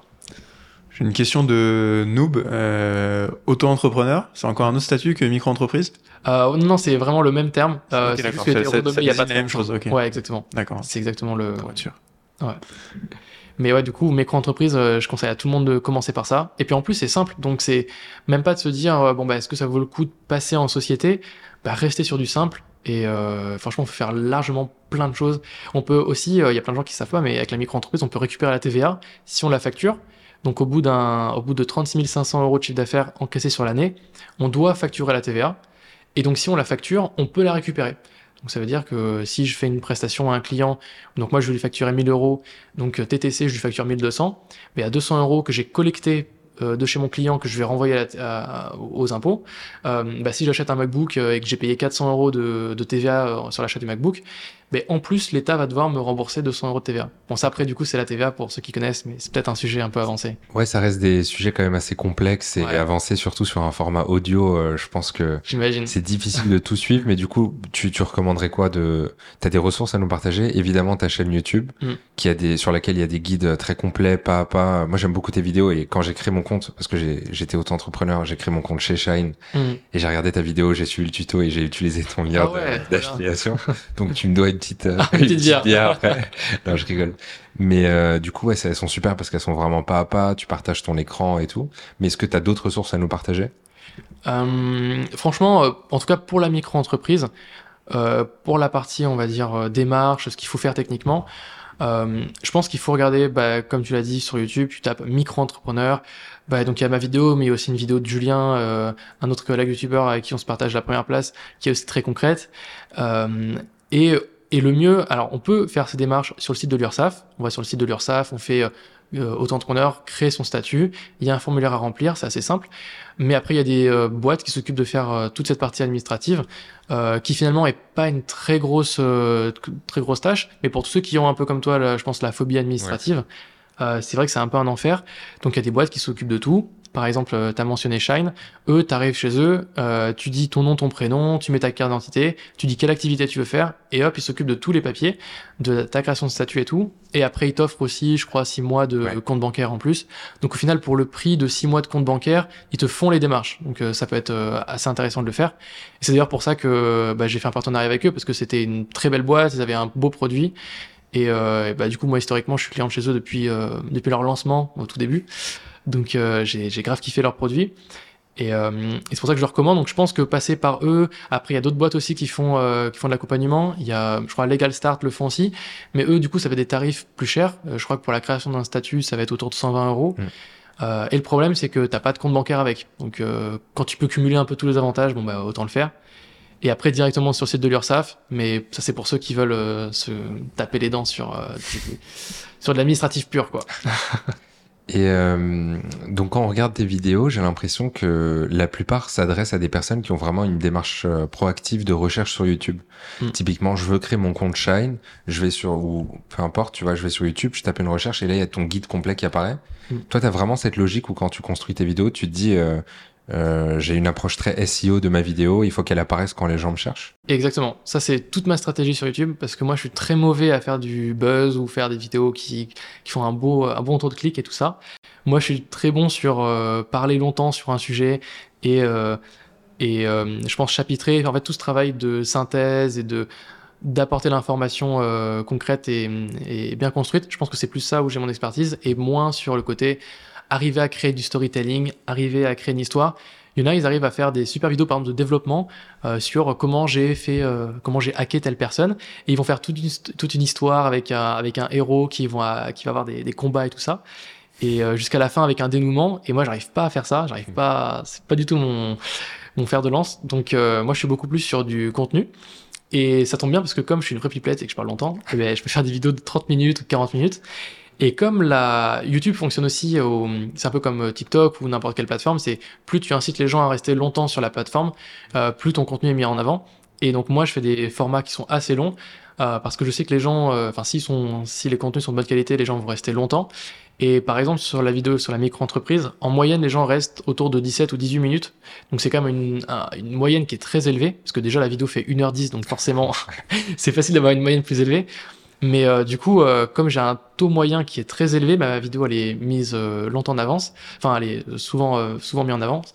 Et donc c'est ce qui fait, c'est aussi pourquoi j'ai un bon référencement. Donc moi en gros je travaille tout, c'est-à-dire que je travaille le titre pour que ce soit au top niveau SEO, donc que ce soit genre guide complet quelque chose, comment faire ça, tutoriel de A à Z, tu vois, tous ces termes-là très débutants ou genre machin pour débutants, donc pour vraiment englober un maximum de personnes et pour que je prenne la personne, on va dire, du niveau zéro en mode, je veux découvrir le sujet, et à la fin, je sais faire, tu vois. Et de passer de cette étape-là à je sais faire, ça prend un certain temps, ce sera le temps de la vidéo. Et du coup, voilà, je fais le contenu chapitré au max. Donc, je fais les chapitres, la description, je mets toutes les sources, je mets un commentaire épinglé, enfin, je fais tous les trucs hyper techniques, je mets des fiches YouTube, je renvoie un mail, je fais un tweet, enfin, je fais la totale pour le SEO au max, quoi. Mais comment est-ce que tu trouves les titres, par exemple? Est-ce que tu as des outils qui t'aident à trouver les mots-clés? Est-ce que tu fais des recherches? T'as des petits hacks un peu comme ça pour faire des bonnes vidéos SEO? J'ai aucun hack. Je dirais que en fait, je me dis, tiens, il y a un sujet qui m'intéresse. Par exemple, il y a un an et quelques, un peu plus d'un an, je voulais regarder un peu le PEA, parce que c'était un sujet qui m'intéressait beaucoup. Donc, je regarde un peu les vidéos qui sont sorties sur le PEA. Et je fais une liste de toutes les questions que je me suis posées et auxquelles j'ai pas eu les réponses. Et dans toutes ces vidéos-là. Donc, je me dis, ce serait trop bien d'avoir une vidéo qui compile toutes ces questions-là, mais bien structurée avec des chapitres et des modules, etc. Et avec des exemples et du concret, etc. Parce qu'en fait, les gens, par exemple, vont parler du PEA, vont parler des avantages fiscaux. Ils vont dire, vous pouvez vous inscrire sur telle et telle plateforme. Ils vont parler de courtiers, mais ils vont jamais montrer leur courtier. Ils vont jamais montrer l'achat d'une action, tu vois. Et j'ai l'impression que c'était hyper tabou de montrer un portefeuille, par exemple. Il y a plein de gens qui disent, tiens, j'ai mon portefeuille qui est composé de X% d'actions et tout ça. Mais je me suis toujours demandé, attends, ça veut dire que sur la plateforme, le mec, il met genre, je veux 12% d'Apple? Ou comment est-ce qu'il fait, comment est-ce qu'il construit son portefeuille? Et c'était jamais très clair. Et du coup, voilà, j'ai fait un peu une liste des frustrations, des questions que j'avais, que je voulais faire. Et en fait, par exemple, c'était une opportunité, c'était le fait de me dire, tiens, faut que je trouve un partenaire qui veuille bien parler de PE avec moi. Donc, par exemple, là, je vais en faire une avec Bourse Direct. Et du coup, j'ai pu leur poser des questions très techniques que moi j'avais, auxquelles personne n'avait de réponse sur Internet. Et donc, du coup, j'en fais une compile dans une vidéo chapitrée. Donc, évidemment, je reprends beaucoup d'informations qui ont déjà été dites. Mais au moins, je sais qu'avec avec une vidéo, un contenu entier, la personne, elle aura tout sur le sujet. Et je pense que c'est ce qui fait la force d'un contenu, on va dire un peu evergreen, tu vois, sur un sujet long terme. Plutôt que de faire 15 vidéos sur le PEA, et du coup, le PEA, partie 1, partie 2, partie 3, partie 4, on fait tout dans une seule vidéo. Et comme ça, la personne, elle peut aller checker le chapitre en cliquant sur YouTube, sur le chapitre qui l'intéresse. Et ça, c'est vraiment génial. Et le PEA, pour ceux qui savent pas, c'est le plan épargne action. C'est un compte bancaire qui te permet d'acheter des actions françaises ou européennes. Juste pour redonner le contexte. Et ça permet en fait, enfin, c'est soit on peut acheter des actions avec un compte titre ordinaire, un CTO, soit sinon on peut passer par un PEA ou après il y a une assurance vie. Enfin, il y a d'autres, comment dire, enveloppes fiscales par lesquelles on peut passer. Et comme son nom l'indique, donc un PEA, c'est une enveloppe fiscale où justement il y a un bénéfice fiscal, on a un avantage d'un point de vue juste impôt à passer par eux, enfin à passer par cette enveloppe fiscale. Mmh. Voilà. Je voudrais t'emmener sur un tout autre sujet. T'as parlé que tu nous as dit que une de tes autres sources de revenus, c'était les formations que t'avais créées. Je me mets à la place de créateurs de contenu qui pourraient avoir envie de le faire, des formations. Est-ce que t'as pas une part en toi de syndrome de l'imposteur, de te dire bah qui suis-je en fait pour aller enseigner que ce soit des sujets de graphisme, design, ou voire même de finance. Et comment tu passes le pas et comment tu arrives à mettre en avant ces formations pour en fait convaincre des gens de te faire confiance et d'acheter une formation pour suivre tes conseils. C'est une question dure. À la base, moi, j'avais commencé, justement, j'avais un peu ce syndrome de l'imposteur parce que je me disais, j'ai pas fait d'école de graphisme, donc comment est-ce que je peux vendre une formation sur comment faire un logo ou comment utiliser tel logiciel. Mais ce qui m'a aidé, c'était le fait de me dire, en fait, ma compétence, elle est plus sur le côté, technique, donc c'est-à-dire comment justement utiliser le logiciel. Par exemple, il n'y avait pas de formation sur le logiciel Adobe XD ou sur Figma, et comme il n'y avait personne qui le faisait, je me dis tiens, c'est facile. En plus, c'est facile là aussi à prouver tes compétences. Tu peux pas dire la personne elle sait pas faire une maquette. Si à la fin elle a fait une maquette, tu vois.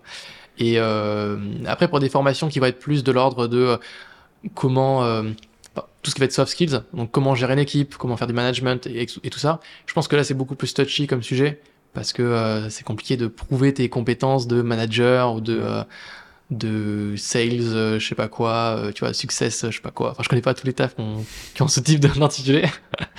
Mais pour tout ce qui va être compétences techniques, je pense que c'est assez facile de se rassurer parce qu'en fait, on a la compétence. Enfin, si chacun se juge lui-même en disant tiens, je fais ça pour des clients ou je suis freelance et je le fais, ou alors sinon je le fais pour moi et et je le fais et que ça marche bien, on peut tout à fait faire une formation dessus.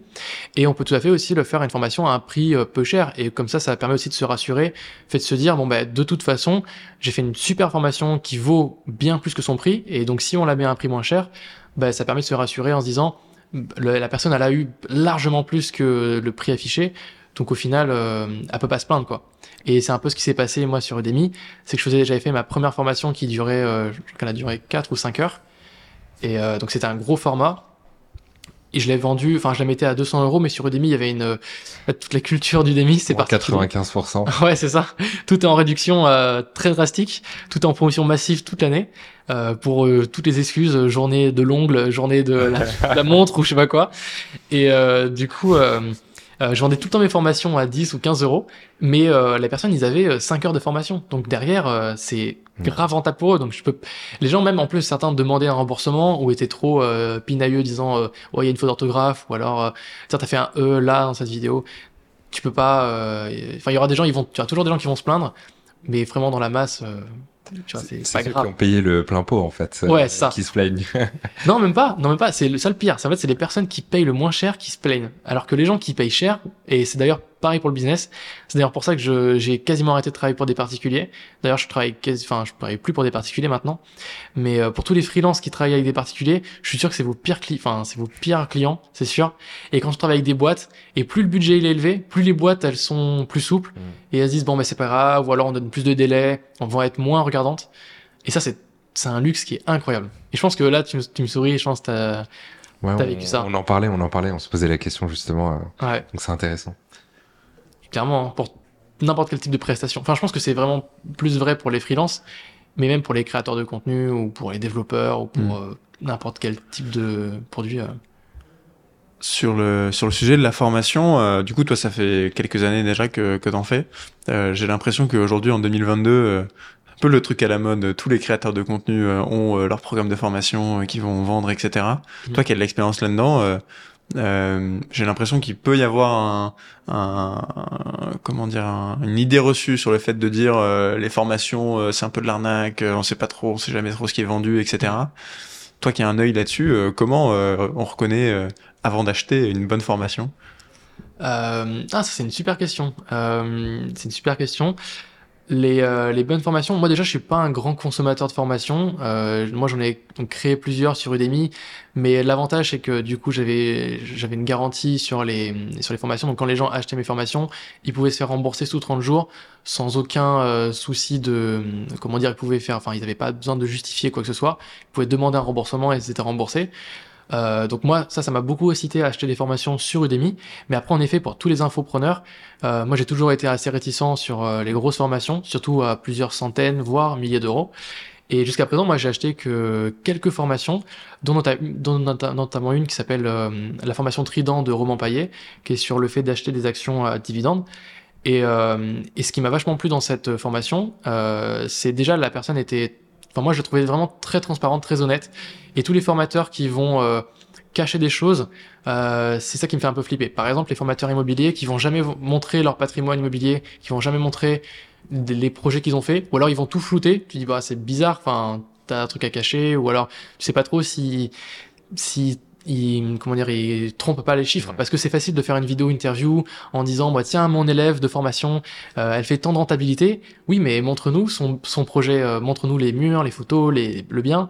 Et faire une vidéo interview juste avec tant de chiffres dit à l'oral, ça a aucune valeur d'un point de vue concrète quoi. Et donc moi, ce que j'aimais bien chez ce mec là, c'est que lui montrait son écran, il montrait ses échecs, il montrait ses succès, donc c'est-à-dire les actions qui ont bien marché, les actions qui ont pas bien marché. Il a expliqué combien est-ce qu'il a gagné concrètement, combien est-ce qu'il a perdu, et en plus il le montrait, tu vois, il montait des captures d'écran, et ça c'est ce qui m'a vachement rassuré. Donc moi je dirais faut aller chercher du concret. Et si les gens, par exemple, il y a des gens qui vont faire des business sur des formations sur plein de choses,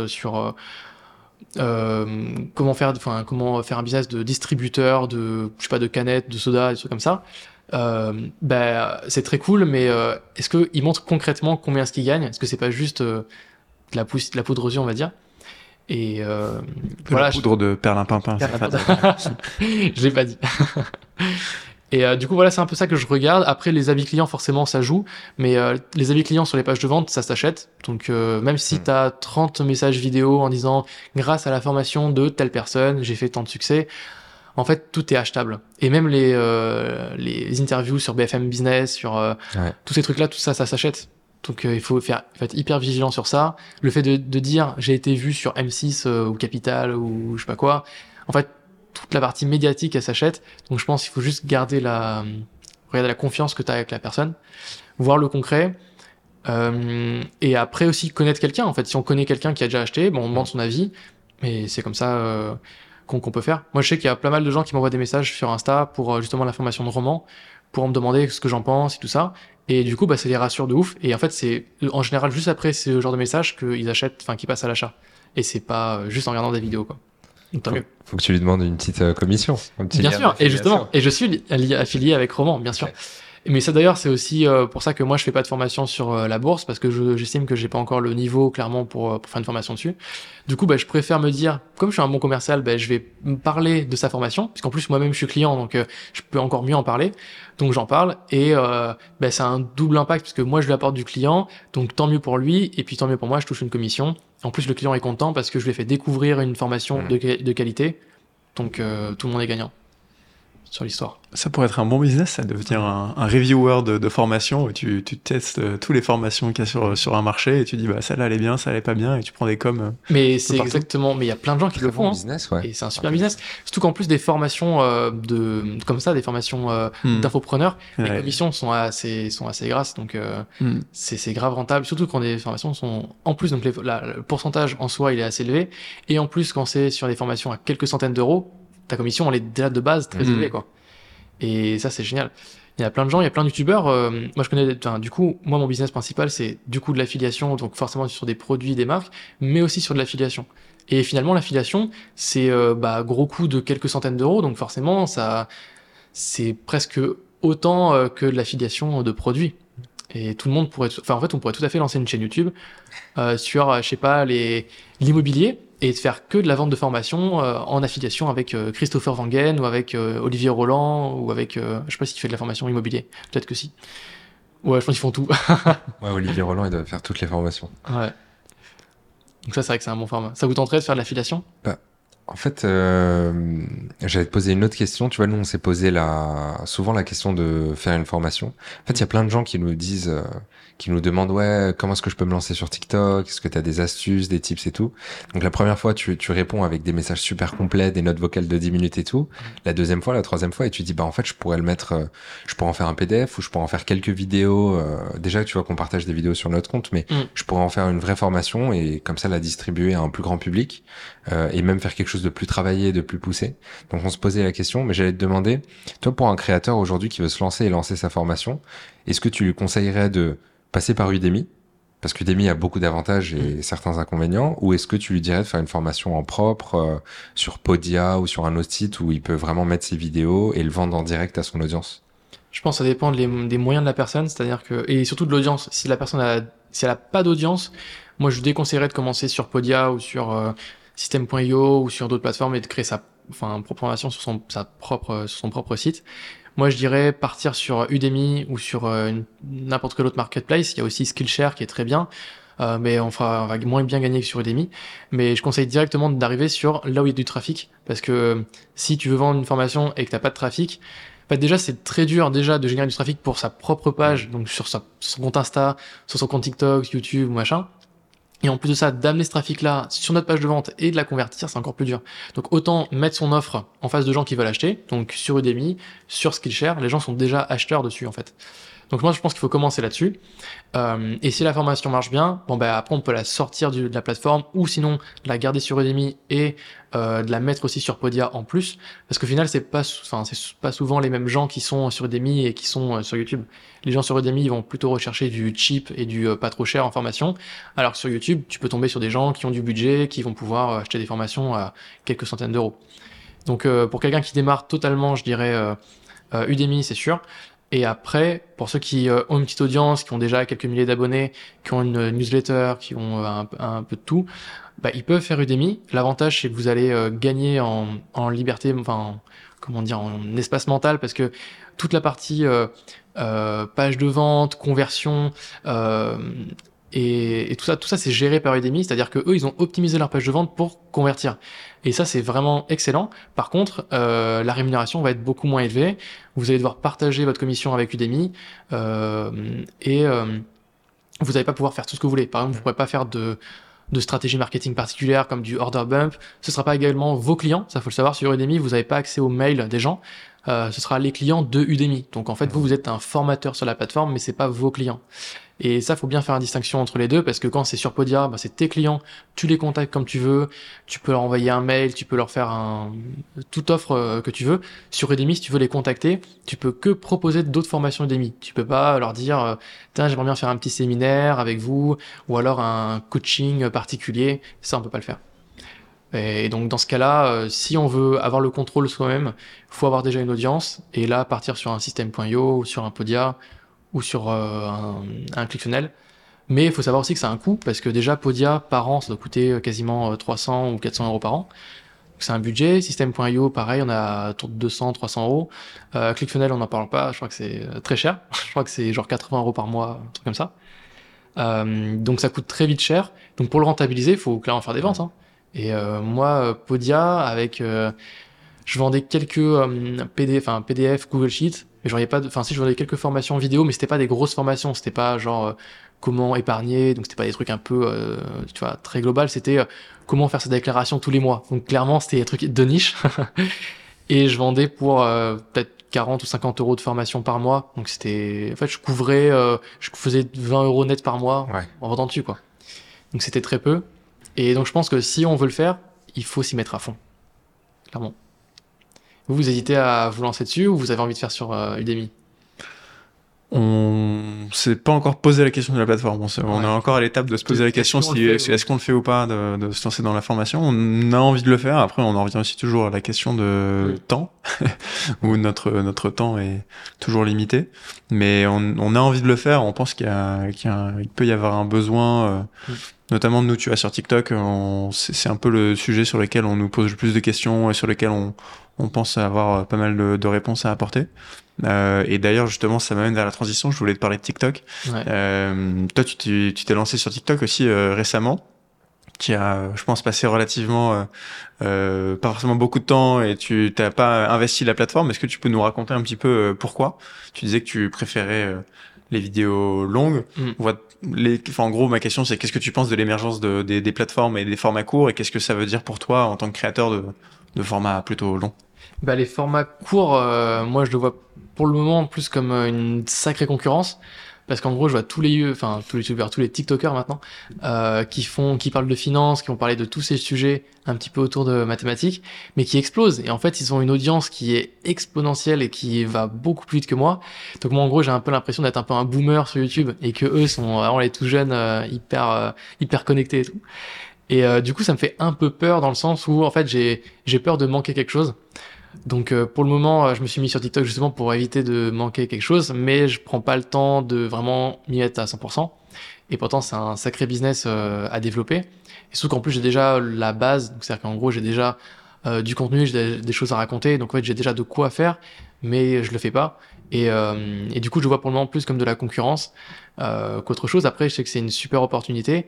Moi, je suis consommateur par dépit de ces contenus. C'est-à-dire qu'en gros, j'aime pas foncièrement ces contenus. Je trouve ça pas du tout agréable à consommer parce que ça te bousille un peu le cerveau. Tu peux pas être concentré sur un sujet de fond, sur un long format. Et moi, j'aime bien les longs formats parce que tu peux aller en profondeur sur un sujet et découvrir quelque chose de passionnant, donc soit de manière générale avoir une histoire, ou si c'est sur de la pédagogie, entrer en détail sur un sujet.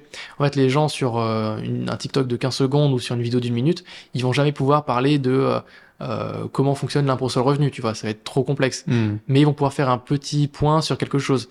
Et moi, ce que j'aime bien, c'est les formats où tu rentres dans le détail pour vraiment tout comprendre, pour le coup, en lien avec les finances. Mais de manière générale, sur les autres types de contenus, les gens vont pas rentrer en détail. Et en fait, c'est ce que je trouve un peu dommage dans la plupart des TikTok, c'est que tous les TikTokers finance, ils vont parler de ce que c'est que les intérêts composés. Ils vont faire une vidéo sur un simulateur, ils vont montrer les intérêts composés. Mais en fait, t'as plein de nuances à voir dans les intérêts composés, justement. C'est de se dire, bon, bah, eux, ils partent du principe que c'est tous les mois, mais, enfin, tous les ans ou tous les mois. Mais qu'est-ce qui se passe quand, par exemple, t'as 10% la première année, puis t'as 0% l'année d'après? Comment est-ce que tu rattrapes? Enfin, en fait, ils expliquent pas trop en détail.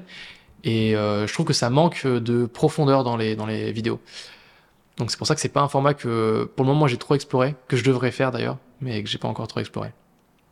J'ai l'impression qu'il y a pas mal de créateurs qui des créateurs qui historiquement sont plutôt sur des formats longs comme les tiens, qui voient les formats courts un peu comme une étape au-dessus, tu sais, dans le funnel de conversion, de dire bah je vais me faire connaître avec des formats courts qui peuvent avoir un reach beaucoup plus grand. Ah oui. Et ensuite ça va amener des gens vers des formats vers mes formats les plus longs, tu vois. Ouais. Bah tu vois, je le verrais exactement pareil. C'est-à-dire qu'en gros, je verrais pas les TikTok en soi comme des contenus à part entière, mais je les verrais comme des portes d'entrée sur mes contenus plus longs. Exactement. Et c'est un peu la stratégie que je ferais, je pense, si je devais m'y mettre plus sérieusement. Parce que moi, je trouve que, et en tant que créateur, ce qu'on a constaté, c'est que la puissance de TikTok et des formats courts de manière générale, c'est vraiment la discoverability, tu vois, c'est le reach des gens qui te connaissent ni d'Ève ni d'Adam, qui sont exposés à ton contenu, ce qui était le cas au tout début sur YouTube, ce qui l'est un petit peu moins récemment, et donc c'est ce reach organique qui est vraiment massif, qui est une opportunité de dingue, quoi. Et après, tu peux rediriger vers des formations, des newsletters, du contenu plus long ou un peu ce que tu veux. Donc, clairement. Mais après, peut-être qu'un jour, TikTok va se mettre à faire à afficher des formats longs. Ça, je pense que ça va peut-être on va peut-être y venir. Après, sur des formats verticaux, je sais pas si ça va être un peu le cadre, mais, je sais pas si t'es au courant. Ils ont, là, sur TikTok, désormais, tu peux uploader des vidéos jusqu'à 10 minutes. Parce que 10 minutes? Ouais. Ah non, je savais pas. Ah non, je pensais que c'était 1 minute, je crois, le max avant. Alors, au tout début, c'était 1 minute, après, ça a été 3 minutes, et maintenant, c'est 10 minutes max. Mais c'est vrai que la plupart du contenu est plutôt, je dirais, aux alentours des 1 minute. Ouais. Il y a un nouveau format de monétisation, comme tu sais, pour les vidéos de plus d'1 minute.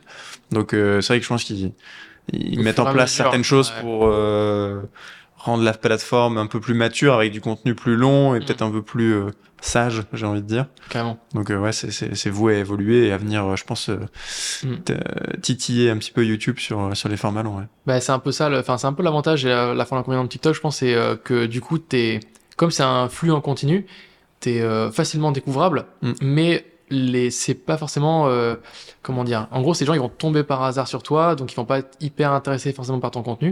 Et moi, ce que j'aime bien avec YouTube, c'est que comme ce jeu, en tout cas pour ma stratégie perso, c'est le côté recherche, enfin, c'est focalisé sur la recherche YouTube. En gros, la plupart de mes visionneurs, mes visiteurs, c'est que des gens qui sont intéressés par le sujet. Donc en fait, je vais tout de suite nouer une confiance vraiment géniale avec eux.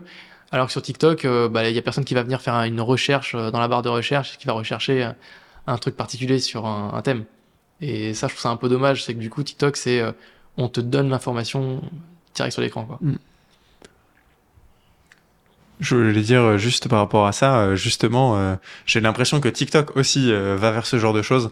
Ouais. La recherche. Le moteur de recherche TikTok est de plus en plus poussé en avant. J'avais même vu pendant un moment dans TikTok, il y avait des pubs faites par TikTok pour mettre enfin la promotion en gros de la barre de recherche et dire aux gens, bah, si tu veux chercher des tutos bricolage, va dans ta barre de recherche plutôt que, sous-entendu, plutôt que d'aller sur YouTube, tu vois. D'accord. Donc, j'ai l'impression qu'ils poussent ça de plus en plus. Et un autre indice, c'est que aussi récemment, dans les dernières semaines, ils ont changé la taille maximum de description des vidéos TikTok.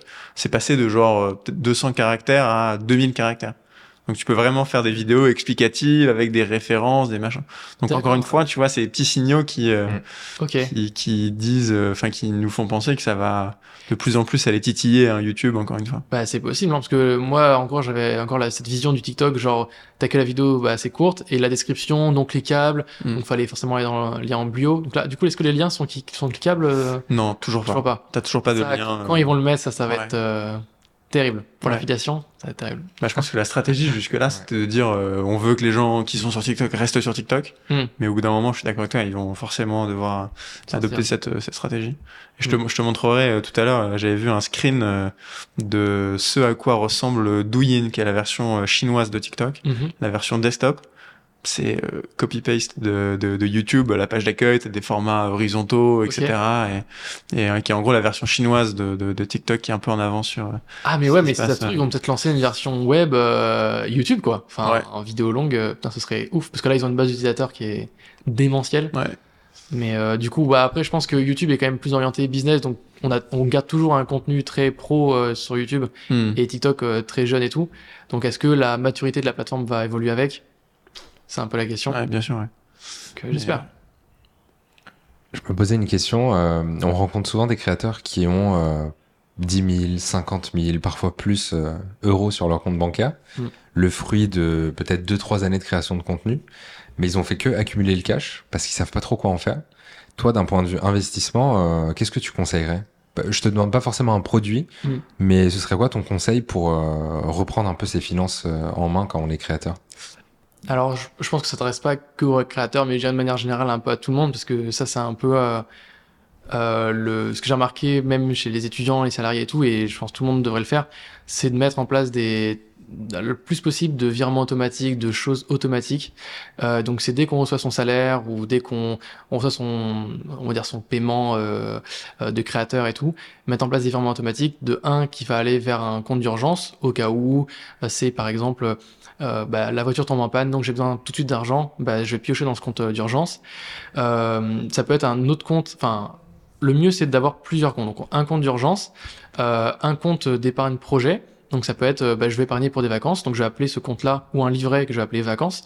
Et je vais mettre, par exemple, 50 euros ou 100 euros tous les mois. Et comme ça, à la fin de l'année, quand je pars en vacances ou au ski ou à l'été et tout, bah, j'aurai ma petite poche de 800 euros qui sera disponible pour partir au ski. Et ensuite, par autre projet, donc si par exemple on a un autre projet qui est de partir plus tard loin en vacances ou de juste changer de ville ou de déménager ou de s'installer et de payer des meubles par exemple, bah, ça peut être un projet genre s'installer ou acheter une maison ou apport immobilier, et ce projet-là, bah, on met tous les mois de manière automatique 100 euros. Et quand je dis automatique, c'est vraiment automatique, c'est-à-dire bah, la paye tombe le 1er du mois, bah, le 3 du mois, on a créé sur sa banque un virement automatique en disant t'as 100 euros qui part.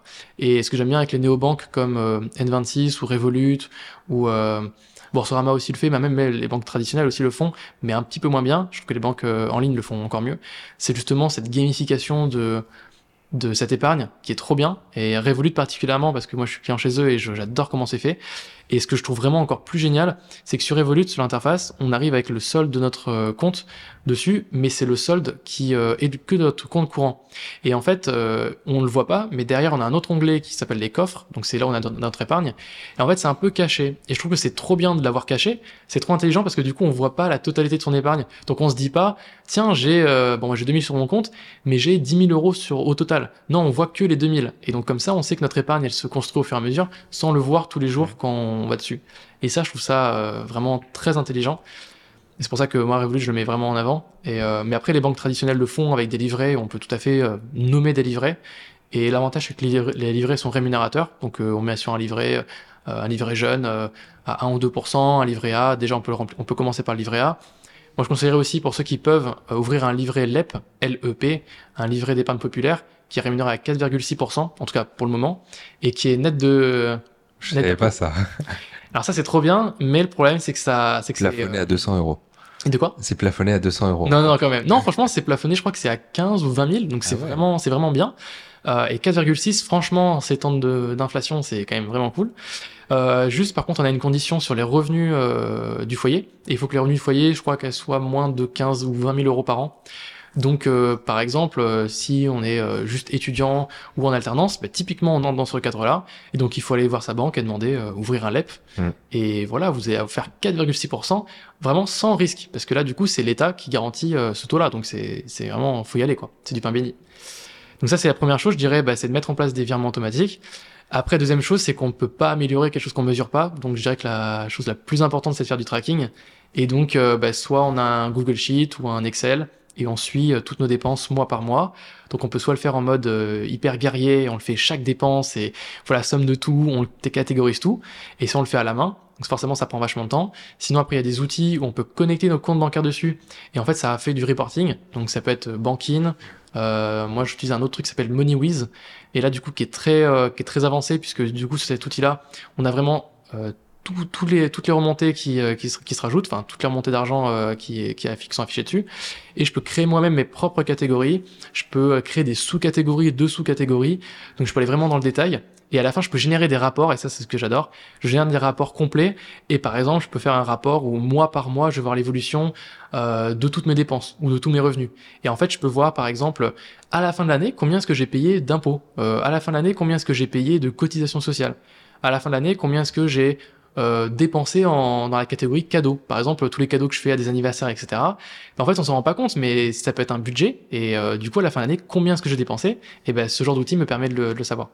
Moi, j'ai mis en place depuis janvier là, et je traque vraiment toutes mes dépenses. Donc, j'ai fait que sur les dépenses, j'ai pas fait sur les revenus parce que ça prendrait trop de temps à recatégoriser, parce que déjà dans l'outil de comptabilité, je le fais pour mes revenus, donc je vais pas le faire en plus, mais que pour les dépenses, déjà, il y a plein de chiffres super intéressants à savoir. Ça permet aussi de changer notre direction de dépenses. Par exemple, on peut voir moi, du coup, par exemple, pour la partie restauration, j'ai la catégorie restauration, et dedans, j'ai restaurant, j'ai snack, café, et trucs comme ça. Et donc, par exemple, les cafés, c'est genre Starbucks, Columbus, etc. Et du coup, je peux voir, mois par mois, l'évolution de ce budget. Et il y a des mois où, des fois, j'étais à plus de 70 euros. J'étais en mode, putain, 70 euros de café, c'est vraiment abusé. Du coup, j'ai un peu réduit. Je suis tombé à 30 euros, ce que je trouve plus raisonnable. Et donc, ça permet de plus facilement piloter ses dépenses. Et forcément, si on le traque pas, on peut pas dire, le mois dernier, enfin, j'ai fait mieux que le mois dernier. Donc là, en le traquant, je peux tout à fait le voir et me dire, voilà, j'ai été performant et tout. Donc c'est aussi un petit côté, je pense un petit peu gamifiant, mais pour ceux qui aiment les chiffres, quoi. Ouais. Voilà, pour ceux qui aiment pas et qui veulent faire la stratégie de l'autruche, mettre la tête dans la terre et pas regarder comment ça marche niveau dépenses. Moi, c'est pas forcément ce que je conseille. Moi, je pense qu'il faut le traquer, qu'il faut le savoir, et qu'après on peut améliorer derrière. Mais est-ce qu'une fois que tu mets, par exemple, qu'une dépense c'est Starbucks et que c'est dans la catégorie sous-catégorie café, dans la catégorie restaurant, ouais, c'est automatique à l'avenir dès que tu dépenses chez Starbucks, ou faut le faire à chaque fois? Ouais, il reconnaît le magasin. Okay. Mais après MoneyWiz, l'interface elle est un peu complexe à prendre en main. C'est pour ça que moi je pense qu'il vaut mieux commencer avec un Bankin ou avec un Linxo. C'est une autre application sur téléphone. Ça marche super bien et c'est français. Et la catégorisation se fait automatiquement. Donc on peut pas, je crois pas qu'on puisse créer des catégories personnelles, mais déjà c'est 99% de ce que les gens ne font pas. Mmh. Donc on commence par ça, et après pour ceux qui veulent aller vraiment loin, bah ils peuvent faire autre chose. Mais en fait moi ça me pose, en fait mon problème c'est que comme j'ai plusieurs banques en ligne ou plusieurs comptes un peu partout, bah en fait j'arrive pas à suivre de manière générale, et des fois je fais même des virements entre des comptes. Donc du coup des fois tu te dis bah j'ai des dépenses, mais en fait c'est des virements internes. Mmh. Donc c'est un peu compliqué à suivre. Et Bankin, par exemple, gère assez mal les virements internes. Donc, si on a 1, 2, 3 comptes, je pense que Bankin, Linxo, c'est trop bien.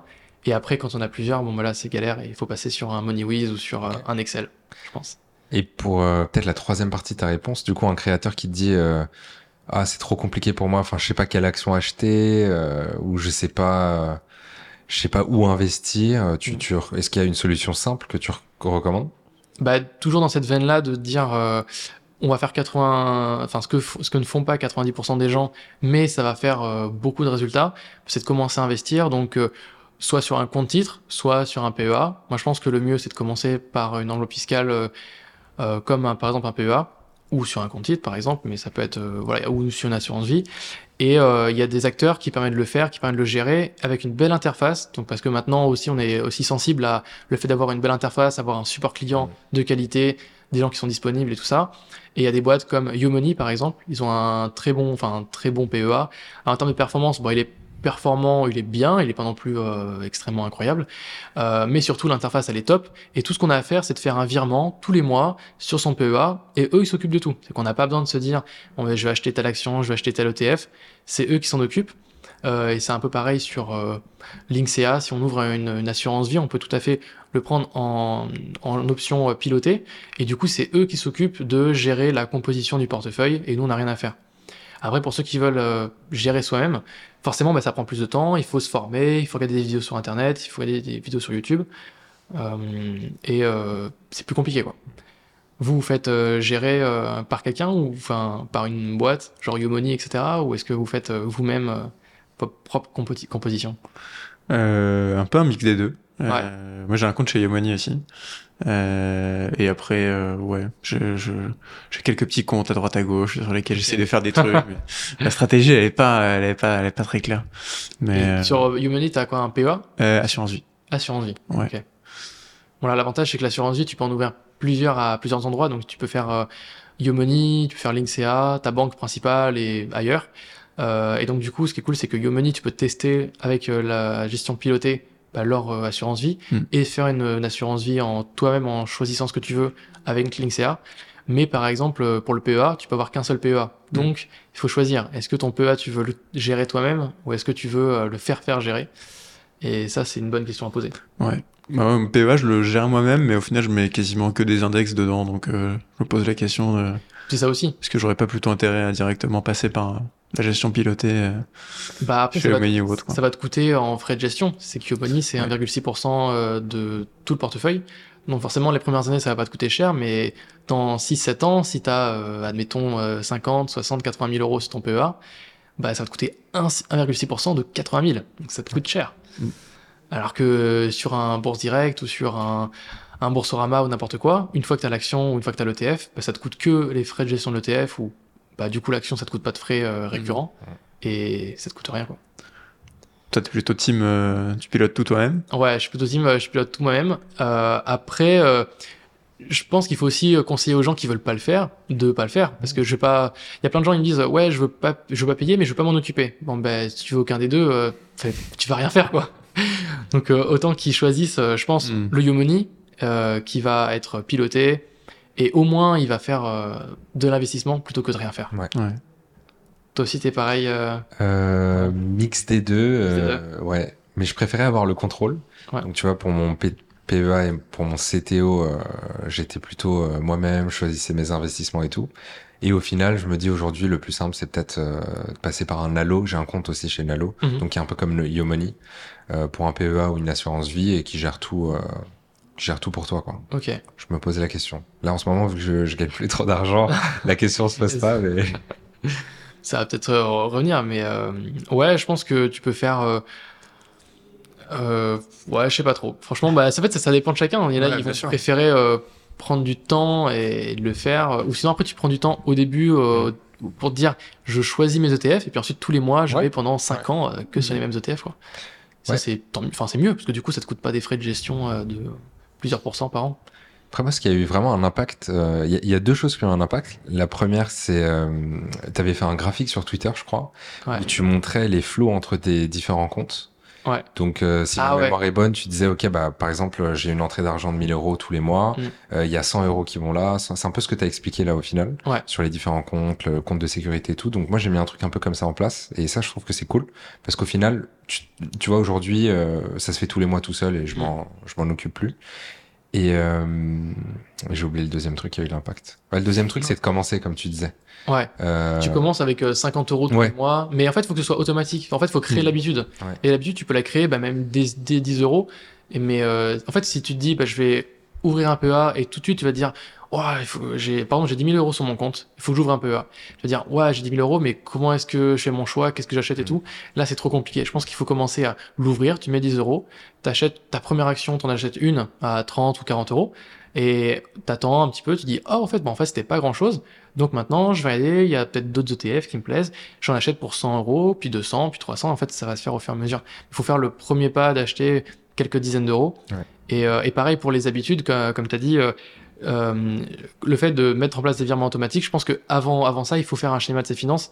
Et c'est de dire, bah, voilà, j'ai tel et tel et tel compte et je vais dire bah voilà j'ai un revenu de 1500 euros qui va sur ce compte là, donc on crée une petite flèche, on dit voilà plus 1500 et après avec ce compte là on refait deux flèches, on va dire une flèche qui va aller sur mes dépenses et en moyenne je dépense admettons 1000 euros, une autre flèche qui va aller sur mes investissements et ensuite on resplit en disant bah j'ai envie de mettre 100 euros sur un PEA, donc je vais faire une flèche à 100 euros, une autre flèche à 200 sur une assurance vie et comme ça ça permet de schématiser ses finances. En fait, c'est beaucoup plus clair parce que comme ça, on se crée un plan et ça permet d'éviter d'arriver au schéma classique de se dire j'ai été payé 2000, je dépense 1500, je me suis fait plaisir et tout et à la fin du mois, il me reste plus que 500. C'est que je vais que épargner et je peux pas faire autre chose. Je peux pas investir. Tu veux faire le truc des questions rapides? Ouais, on a un petit exercice pour toi. Oula. Okay. Il faut que tu te mettes tout nu sur la table. OK. Et je me mets cambré comme ça? Exactement. Non, je rigole. On va t'enchaîner plein de questions. L'objectif, c'est de répondre le plus rapidement possible. Il y a une dizaine de questions. Trop dur. Mais non, c'est très facile. Je déteste les trucs spontanés comme ça. Mais non, je peux dire par exemple plutôt McDo ou Burger King. Ah, OK, ça va. OK. Tu me donnes des choix. Ouais, exactement. Okay. Pas forcément, mais tu vas voir. OK. Top, c'est parti. Ton meilleur coup en investissement? Le PEA. Investir sur des actions FDJ, ok, ouais. Française des jeux. YouTubeur préféré? Franchement, je sais pas, j'aime tout. Crypto ou pas crypto? Crypto un peu. Bitcoin ou Ethereum? Ethereum. Banque traditionnelle ou banque en ligne? Banque en ligne. Ton setup, c'est quoi? C'est macOS, en fait, tout est Apple. Donc macOS, iPhone et deux Keylight Elgato. Ok, et tu filmes avec ton iPhone? Exactement. Ok. Ta plus grande source d'inspiration? Vidéo YouTube. Ton pire investissement? Ah, dur. Action Udemy. Format court ou format long? Format long. Et ton projet le plus fou? Je dirais que c'est l'écriture du livre qui est sorti il n'y a pas très longtemps et là de devenir du coup CGP et CIF pour donner du conseil en investissement financier. Ok, donc ça tu peux peut-être élaborer un petit peu. CGP et CIF en fait c'est concrètement c'est quoi? Concrètement conseiller en gestion de patrimoine et CIF conseiller en investissement financier. Là actuellement je peux juste faire je crois que légalement dans le cadre légal j'ai le droit de faire des vidéos en parlant de finance et en donnant pas spécialement des conseils mais plutôt des recommandations de manière générale sur comment épargner, comment investir, ce que c'est qu'un PEA et tout ça. Mais je n'ai clairement pas le droit de dire à une personne, par rapport à ta situation, je te conseille de faire ça, tel investissement. Et j'ai pas le droit aussi de gérer un portefeuille pour des clients. Et du coup, si je deviens un CGP et CIF, j'aurai le droit de donner des conseils personnalisés à quelqu'un pour lui dire, par exemple, je vois que tu gagnes 1500, moi je te conseille d'épargner tant et d'investir et donc d'ouvrir une assurance vie ou un PER ou n'importe quoi. Et aussi, j'aurais même le droit de vendre une assurance vie, un PER et de gérer pour mon client. C'est-à-dire que je pourrais lui dire, toi tu veux pas t'en occuper? Bon, très bien, tu places des sous avec moi et c'est moi qui m'occupe des déplacements, de où est-ce qu'on va répartir, gérer la composition et c'est moi qui m'en occupe pour toi. Ok. Ça, t'aspires à ça du coup à l'avenir de devenir conseiller en gestion de patrimoine? Ouais, en partie. En tout cas, je pense que c'est un peu l'étape ultime de ce que je fais un peu sur YouTube. C'est pour ceux qui veulent, qui aiment bien ma pédagogie, qui aiment bien mes conseils, mais qui veulent pas prendre de temps à le gérer. Moi, ça me permet de pouvoir le mettre en application. Moi déjà, je le mets en application sur mes investissements à moi, et j'aimerais aussi pouvoir le faire sur les investissements de clients. Et donc pour moi, ce serait trop bien de le faire. mais du coup à une petite échelle, c'est-à-dire peut-être quelques jours par semaine, mais du coup pas de le faire à temps plein, c'est-à-dire de pas être forcément conseillé à 100%, mais de faire une petite partie et du coup d'avoir une relation un peu client. Enfin moi j'aime beaucoup avoir une relation client avec des gens et ça je trouve ça vraiment cool de le garder. Beau projet. Ouais. Et un petit mot sur le livre que tu as écrit, c'est un livre de quoi ? T'en es où ? Alors ce livre-là, il est sorti du coup en septembre 2022. C'est un livre qui s'appelle « Le guide financier des jeunes actifs ». Et tout le pari de ce livre, c'était de faire un petit peu un résumé des 2 dernières années que j'ai fait sur YouTube, avec tous les conseils que j'ai pu donner, et de donner un peu une feuille de route pour ceux qui veulent se lancer dans l'investissement et pour ceux qui veulent remettre de l'ordre dans leurs finances. Donc en gros, les grosses thématiques abordées dedans, c'est quelle est ma vision de l'argent que j'ai et pourquoi est-ce que j'ai cette vision-là justement. Donc d'expliquer un petit peu comment je pense l'argent et surtout pourquoi est-ce que je pense comme ça. Ensuite, comment épargner, comment mettre de côté, quelle est ma stratégie, quelle est ma vision sur la dépense, parce que moi je suis assez frugal dans ma manière de vivre, et il y a plein de gens ils vont être plus en mode je gagne de l'argent donc j'ai plus envie de le dépenser et de kiffer la vie et tout ça, et je trouve que c'est très cool, mais moi j'ai plus une vision du coup investie, enfin un peu fire, tu vois, donc c'est-à-dire de beaucoup investir et de dépenser assez peu.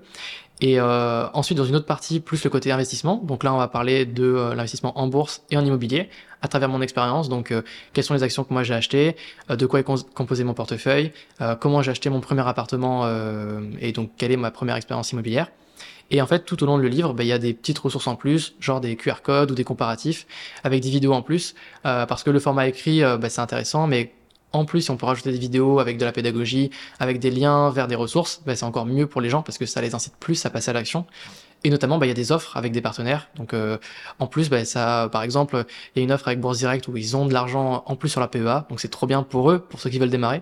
Et voilà. Donc, c'est un peu ce projet-là qui est très, très cool. Et donc, là, je suis assez content. On a dépassé les 600 ventes au bout d'un mois et demi. Donc, un gros chiffre très cool. Et l'objectif, ce serait de faire 1000 ventes, je pense, avant décembre. Et donc, on va essayer de le faire et tout. Et ça va être un bon produit d'appel, je pense, pour les gens qui vont vouloir, qui peuvent me découvrir. J'ai déjà eu quelques commentaires de gens qui m'ont dit « Je t'ai découvert avec le livre ». Donc, ça va être trop classe. Et voilà, donc le livre a été terminé. Maintenant, on passe au projet CGP et CIF et on continue.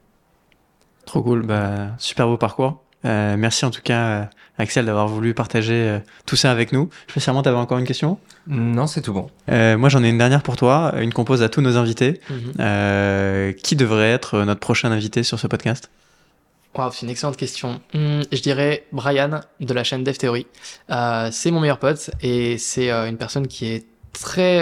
c'est un très bon créateur de contenu et que je trouve qu'il est très...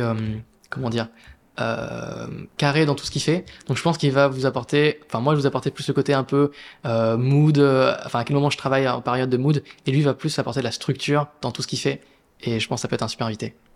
Top, encore merci Axel, on va aller toquer chez ce cher Brian. Et, super, merci à vous en tout cas, c'était très cool. Merci beaucoup à toi, et puis merci aussi à toutes celles et ceux qui nous ont écoutés.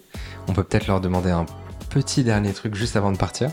N'hésitez pas, si l'épisode vous a plu, si vous êtes là au bout de 2 heures, c'est que probablement il vous a plu, ou alors il tourne en arrière-plan un peu par erreur sur votre téléphone. Mais n'hésitez pas à aller sur les plateformes de streaming, Spotify, peu importe la plateforme sur laquelle vous écoutez le podcast, mais à nous laisser une note. Ça nous aide vraiment et ça nous permet d'aller chercher d'autres créateurs pour les épisodes futurs. Merci beaucoup en tout cas, et puis à bientôt sur le podcast. Merci Axel. Merci, à bientôt. Ciao.